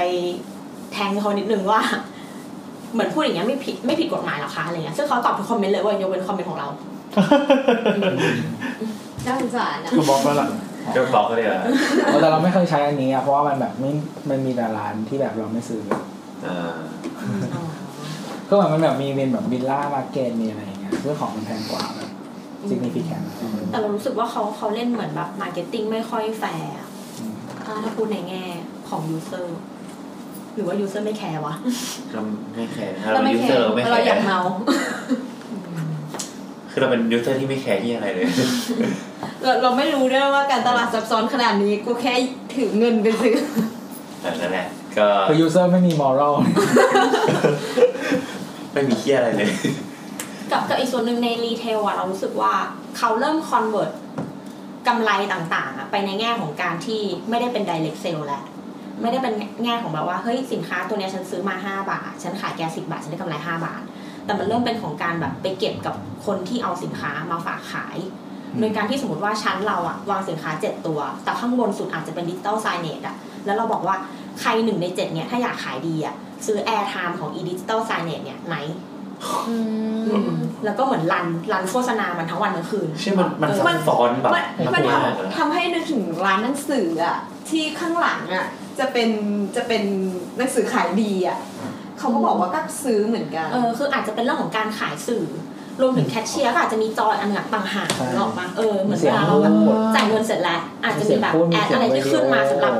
การค l c u l a t e สิ่งที่เราซื้ออะณวันนี้อย่างเงี้ยเออเหมือนแบบซื้อสินค้านี้นี้นี้นี้เพราะฉันแกน่าจะเป็นคนชนิดนี้อ่ะรับสิ่งนี้ไป ตอนนี้มีโปรอยู่จากเจ็ดสิบเหลือห้าสิบบาทอะไรเงี้ยอืมซื้ออีกไหมอะไรประมาณเนี้ย แล้วก็อีเชลฟ์เล็กๆที่เป็นของเล็กๆน้อยๆบางทีก็ต้องเป็นแบบนั้นเพื่อแบบที่ของชิ้นเล็กอ่ะ เออไอพวกที่มันใกล้ๆป้ายพวกนั้นนะ เออบางทีมันจะหยิบเพิ่มหรืออะไรอย่างเงี้ยมันมีโอกาสเยอะแล้วแบบ เฮ้ยมันมันซับซ้อนมากจาก นึกถึงว่าสันว่าสันก็จะมีเชลฟ์ข้างหลังอะเสร็จแล้วก็บอกว่า อุ้ยซื้อครบ 250 นี่ ซื้ มี อ ส่วน ล ล ด ด ห้าสิบเปอร์เซ็นต์ เออ แล้วเราก็แบบดู 50%เลยเหรอ เหยื่อการตลาด เฮ้ยหยิบหยิบมาหยิบมา เพราะ ทุ ว่าก อย่างเป็นมีเดียได้หมดเลย เอออย่างที่บอกว่าเดี๋ยวนี้สินค้ามันแบบหลายอย่างมากเราไม่เคยเห็นอย่างยาแก้ปวดบางอันเป็นหลอด บางอันเป็นแบบยาหม่องบางอันเป็นสเปรย์พ่นเงี้ยคนอาจจะไม่เคยรู้แบบหน้าตาหรือไม่เคยเห็น แต่ถ้าเรามีแอดสักตัวหนึ่งที่เป็นวิดีโอรันอยู่ว่าเฮ้ยแบบเหมือนแบบเป็นภาพคนหยิบยาหม่องมาแล้วอีติดมือขยี้ตาแสบจังแล้วก็เอาสเปรย์เนี่ยฉีดเราง่าย แล้วก็รู้สึกว่าแบบอยู่ๆก็อยากได้สเปรย์ขึ้นมา เออเออ อะไรอย่างเงี้ยอืม ทำไมโดนหลอกง่ายอย่างนี้วะ มันจะกดจิตอ่ะ เออนั่นแหละ ไม ไม่คือมันขายทุกอย่างที่มันขายได้เลย นึกถึงตอนที่ไปจ่ายเงินแล้วแบบมันมีโฆษณาตรงตรงที่จ่ายเงินอะแล้วเราก็แบบที่ใครพูดอะไรข้างๆกูวะมองหา แบบอะไรคนพูดว่าหยิบเลยหยิบเลย ไม่คือบางทีอ่ะเหมือนบางบางที่ในอนาคตมันอาจจะคอนเวิร์ตสถานที่อ่ะมันไม่ได้ขาย คือเพราะว่ามาจิ้นการขายของบางทีมันต่ำมากเพื่อการแข่งขันใช่ไหมแต่ว่าเขาขายอย่างเช่นแบบสเปซข้างในกลายเป็นที่โฆษณา หรือว่าแบบขายแบบ คือขายเขาเรียกว่าอะไรจำนวนคนที่มาแล้วมึงเอาไปเอาอีกคนไปทำอะไรสักอย่าง เหมือนในกรุงเทพเลยอ่ะกรุงเทพก็มีบางที่ก็คอนเวิร์ตกลายเป็นที่ขายโฆษณาแล้วอ่ะ ที่ไหนอะ ที่ไหน เอา พูด ที่ไหน มา นะพูดไม่ได้หรอกเดี๋ยวโดน ที่ไหนก็กว้างไป รถไฟ เออ นั่นแหละ เออ เหมือนเหมือนกับว่า เพราะว่าแบบคือของมาจิ้นของไอการดีเทลอะบางทีแบบนี่งของใช้อะมันต่ำมากใช่ป่ะ แต่ว่าถ้าเราขายอย่างอื่นได้ แล้วแบบสมมุติเราขายถูกกว่า แล้วเราดึงคนมาได้เยอะกว่าคู่แข่งอะ อืม แล้วแบบเราก็เอาเราไปเอากำไรจากอย่างอื่นแทน จะแอดเอา เออหรืออะไรอย่างเงี้ย ก็ได้เหมือนกัน ก็แบบเป็นวิธีหากำไรอีกแบบหนึง เออ มันซับซ้อนมาก เมื่อก่อนเราก็มองเอ้ยวางมันขายก็ขายเอากำไร อ่า ไอ้ที่อื่นมันโอเค เออเรา เอ้ยมัน ว่า มันลามไปจนถึงร้านแบบร้านค้าปลีกเล็ก ๆ ที่ไม่ใช่ห้างแล้วนะ เคยได้ยินกันว่า แบบแบบอย่างธนิยะอะไรเงี้ยก็ทำอย่างนี้ด้วยว่า ยังไงวะ ก็ไอ้ที่แบบมีป้ายโฆษณาเล็กๆอะไรอย่างเงี้ย อ๋อ ครับ อืม แต่คงไม่ได้แบบเป็นป้ายไฟ เราจะมีอันนึงที่เราคือเราเคยทำเหมือนแบบเขาเรียกว่าอะไรอ่ะ คือลูกค้าหมายถึงว่าคนที่เป็นเจ้าของสินค้า โอเค บางทีอ่ะเขาจะแบบว่าเขาจะมีเหมือนอยากศึกษาว่าแบบเฮ้ยเวลาคนเดินเข้ามาในห้างอะ อืม แบบเดินไปตรงไหนก่อน ถ้ากว่าจะมาเจอสินค้าของเขาจะแวะตรงไหนบ้าง จะเลี้ยวที่ไหนจะมองอะไรนู่นนี่นั่นอะไรอย่างเงี้ย ซึ่งจริงๆคือมันสามารถศึกษาได้นะแบบ มันจะมีตั้งแต่แบบให้คนมาเดินตาม อืม หรือว่าแบบมันก็จะมีที่แอดวานซ์กว่านั้น เดี๋ยว ก็ โรค คื จิต อ ให้หมดเลย คือแบบติดติดกล้อง ติดกล้องที่เสื้อ หรือว่าใส่แว่นติดกล้องอะไรเงี้ย แล้วเอาวิดีโอไปวิเคราะห์ดูเว้ยว่าแบบ โอ้ เชด เวลาแบบมึงเข้าไปในห้างมึงมองที่ไหนบ้างเดินไปตรงไหนบ้างแวะตรงไหนบ้างก่อนจะมาถึงเชลฟ์สินค้าที่สนใจอะไรเงี้ยเออแล้วก็มันก็ถึงขั้นที่แบบว่าสมมติอยู่เชลฟ์สินค้าที่สนใจแล้วอะสามารถแทร็กได้ว่าแบบมองที่ไหนบ้าง เอาตาอยู่ที่ไหนนานนู่นนี่นั่นอะไรเงี้ย เพื่อแบบเพื่อเอาไปเป็นแบบการดีไซน์ตั้งแต่ดีไซน์เชลฟ์หรือดีไซน์ Product หรือว่าอะไรเงี้ยของเราอะให้มันออกมาเอฟเฟกตีฟที่สุดให้แบบ ดึงตาของคนอะเข้ามาให้ได้มากที่สุด คุณน่ากลัววะ เคยเคยฟังเอ่อการตลาดเขาพูดถึงเรื่องกระทั่งว่าลายบนพื้นก็มีผล มีผลว่าเป็นเส้นทางเดินอะไรอย่างนี้ด้วยนะเกี่ยวด้วย ว่าเราอยากให้เขาเดินไปทางไหนเลย ใช่ มันมันเป็นจิตวิทยาที่เราไม่รู้ตัวเลยว่าเขาใส่มา คือแบบอย่างที่อีเกีย คือจริง ๆ แล้วว่ามันมันมีเราเดินได้หลายทางเลย แต่ว่าเขาจะมีบอกเลยว่าแบบให้เดินไปทางไหน ซึ่งถ้าเราเดินตามเขาคือเราก็จะเดินครบลูปมันนั่นแหละ อืมอืม แต่จริงๆเราสามารถเดินลัดได้นะ เออ แต่เราไม่เดินไงเราก็เดินตามไป เออเออ แล้วก็ดูของทุกอย่างเลย กูอยากได้ทุกอย่างเลย โดนสะกดจิตไปเรื่อยๆตอนแรกไม่ได้จะซื้ออะไรมาเดินเฉย เออจริงนะเออใช่เราก็จะเดินตามทุกสองเงิน ๆเอออยู่ดี แต่ ก็ จ มี ริงๆ ตุ๊ มัน กตางง มัน ๆ เดินลัดได้นะเว้ย คือแบบ เออเออ มันจะมี เออ ช่องอะไรอย่างเงี้ย ใช่ จริงๆแล้วอ่ะ ช่องนี้ก็แอบแอบ แต่เราไม่เดิน ไม่แต่กูเห็นแบบเฮ้ยมันต้องเป็นรูปอย่างนี้แหละกูจะเดิน อืม นั่นนั่นก็ คือทุกอย่างมันมีการคิดมาหมดแล้วว่าแบบทำยังไงให้ดึงเงินออกมาจากกระเป๋าให้ได้มากที่ สุด มันซับซ้อนจริงๆเลย โชคดีนะที่กูเป็นคนไม่มีเงิน ไม่แล้วยังไม่พอบางห้างมันมีแบบวิธีมากกว่านั้นอย่างเช่นแบบใช้ฮวงจุ้ยเข้ามาช่วย ฮะ คือไม่อย่างเช่นแบบ ตรงซุ้มประตูทำให้มันมีแบบของแหลม เอาละครับ อะไรอย่างเงี้ย เพื่อแบบ เออเออ จิ้ม ให้ เอา แบบ เงินนะ จิ้มเอาเงินอย่างเงี้ย จิ้มกูนี่แหละ เออนึกไม่ออกเลยอะ เอาอย่างอื่นนะ อืม นึกไม่ออกเลย แล้ว ว่า นี่เอาทุกอีกทีนี่ทุกคนก็ชอบโดนจิ้มใช่ไหม เหมื่อนอันนี้อันนี้เราอันนี้เราไม่แน่ใจนะเราไม่มีความรู้เรื่องฮวงจุ้ยแต่เราเคยได้ยินมา มันจะมีห้างแบบที่สยามเหมือนสยามเซ็นเตอร์มั้งถ้าสังเกตตรงทางเข้าประตูอะมันจะเป็นรูปแบบที่เป็นเชฟแปลกๆแหลมๆแหลมๆแหลมๆแหลมๆตรงซุ้มประตูทางเข้าจากข้างนอกอะจะเป็นแบบนั้น อ๋อ อืม อืม นั่นแหละครับ เออลึกลับลึกลับ โอเคนะ ขอมุกสักมุกปิดกับปิด ไม่ มีเรื่องเป็นคนจริงจัง จ้ะ จริงจังแล้วเพราะทุกคนง่วงนอน ไม่ใช่ ตอนนี้ไม่ เชื่อจะปิด จะตีสองอยู่แล้ว โอมแม่งพูดเยอะสุดเลยอะนะโห รำคาญ ก็ตอนนี้ก็ขอบคุณตัวมาก เออ คุณแนทมาก ขอบคุณเผื่อถึง EP ที่แล้วด้วยนะครับ เราเราได้ประโยชน์ด้าน โอ้ยได้เยอะ คื คือ อ ทุกอย่างมัน นี่เราเราเราต้องถามกันไหมว่า มันเกี่ยวอะไรกับสถาปัตย์คะเรา เฮ้ย เป็น แค่ ราย นี้ การส ฟั ถาง ปัตย์ ก็ อ่ะถามว่า เกี่ เกี่ ย ยวว หมดแล้วไอ้เหี้ย ใช่ไหมก็จะบอกว่านั่นอย่างที่บอก EP ที่แล้วอะว่าสถาปนิกตอนเนี้ยเราไม่ได้แค่รู้เรื่องต้องเขียนแบบยังไงต้องออกแบบยังไงไอ้ที่กาตาหรืออะไร ไม่รู้เรื่องอะไรเลย แต่แบบแต่แบบอย่างเงี้ยพอเรามาฟังเราก็รู้สึกว่าเฮ้ยมันเปลี่ยนไปเยอะอะเรา อืม วิธีการดีไซน์หรือว่าอะไรที่แบบ ใช่ใช่ สิ่งสิ่งที่เราเรียนรู้จากสิ่งที่มาร์เก็ตติ้งคิดหรือว่าคนที่เขาทำเลนฟิลนี้คิดมันเฮ้ยมันแบบเฮ้ยตรงนี้มันก็ได้ตรงนี้มันก็ได้ตรงนี้มันก็ได้อะไรเงี้ยเออ ก็จะได้เป็นการเปิดกระบาลในฝั่งที่เกี่ยวกับธุรกิจการเงินอยู่ เออใช่เราเราก็ถ้าแบบนี้จะอ่อนเรื่องพวก ไม่ นี้ ไม่แต่เราว่าต่อไปคือเหมือนหมายถึงว่าแม้แต่คน เหมือน ที่ดีไซน์ห้างอยู่มันก็ต้องเปลี่ยนอย่างเช่น ก็ต้องเข้าใจ ถ้า อะไร เหมือนอย่างเช่นเราเข้าอยู่สู่ยุคออมนิชแนลอย่างเงี้ย อ่า ถ้าเรามองว่า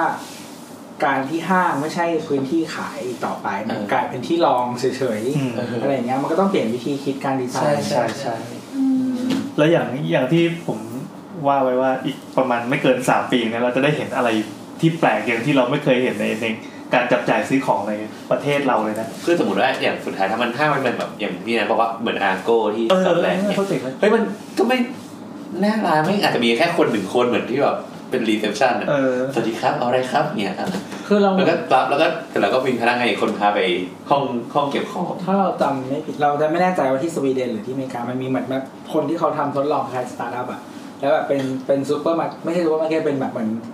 คอนเวเนียนสโตร์หรืออะไรประมาณเนี้ยที่ไม่มีพนักงานเลยแต่ว่าแบบคนที่เป็นเมมเบอร์จะเข้าได้ แล้วก็มีแบบใช้แอปหรือนูติกเข้าไป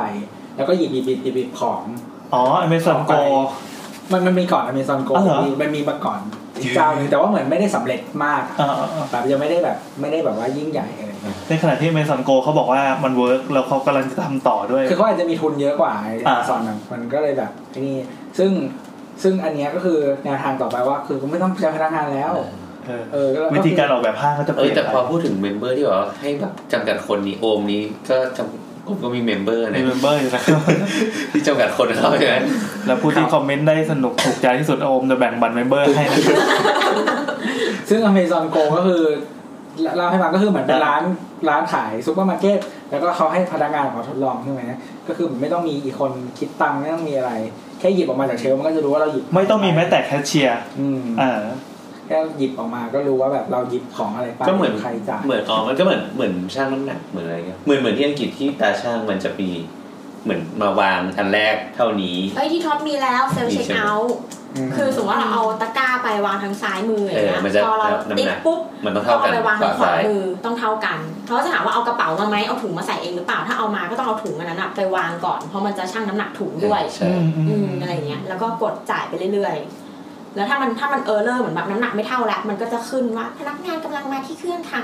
ก็คือมึง วิ่งมาชาร์จคุณอยู่ เออหรือหรือว่าถ้าซื้อเครื่องดื่มแอลกอฮอล์ปุ๊บก็พนักงานกำลังมาที่เครื่องค่ะอะไรเงี้ย มาชิดอายุเรา แต่ถ้าซื้อเกิน 700ปุ๊บใส่บัตรเครดิตก็พนักงานกำลังมาที่เครื่องค่ะ ทำไมอะ เซ็น แล้วก็มาถ่ายอยู่ตลอด เอออะไรเงี้ย เพราะบ้านเราระบบบัตรเครดิตมันยังไม่เป็นไม่เป็นผิดไง เออ อ๋ออ๋อ เซ็น อืมมันเหมาะแค่การซื้อ อ๋อแล้ว บาอถ้างย่ย่าอาง ง ถ้าอย่างน้ำขโมยของมาก็รอดได้ใช่ไหม ไม่ได้ พนักงานคน เฮ้ยแต่จริงๆอ่ะมันเหมาะกับคนอย่างน้ำมากเลยนะ เหรอ เพราะว่าถ้า คนอย่างกูไม่ได้ ถ้าสม มติว่าน้ำมีบัตรสมาชิกอ่ะเรากดว่าไม่เอาถุงอ่ะจะได้แต้มเพิ่มเลยแต่จริงๆเอาไปก็ได้เพราะไม่มีใครเฝ้า เออว่ะ โหย ก็จะได้แต้ จริ ม ง เออได้สิบแต้มเลยปะ เออ เออ มีช่องโหว่ แต่ ได้ป่ะ ตอนนี้ไอ้บีทเอสก็ทำอยู่นี่ถ้าไม่เอาถุงอะได้ ถ้าช่วงไหน ถุง จนก็ทำนะฮะ อืมกูเก็บ กู ถุง จิ ขาย ไม่เอาถุงยังให้แต้มเลย เออ แต่ไม่รู้ให้กี่แต้ม ได้อยู่ เฮ้ยโอเคพอแล้วพอแล้วพอแล้ว แต่ส่วนมากไม่เอาถุงนี้อันตรายนะ โอ้แต่ถ้าไม่เอาถุงให้แต้มอะ ให้แต้มก็คือจั่วได้เลย อ๋อ ติดแต้มเลย นี่คิวสาห์พูดพูดจบ ไม่เป็นไรโอเค ขอบคุณมากตีสองละ ครับ สำหรับวันนี้สวัสดีค่ะ สวัสดีครับ สวัสดีครับ ตึ้งตึ้ง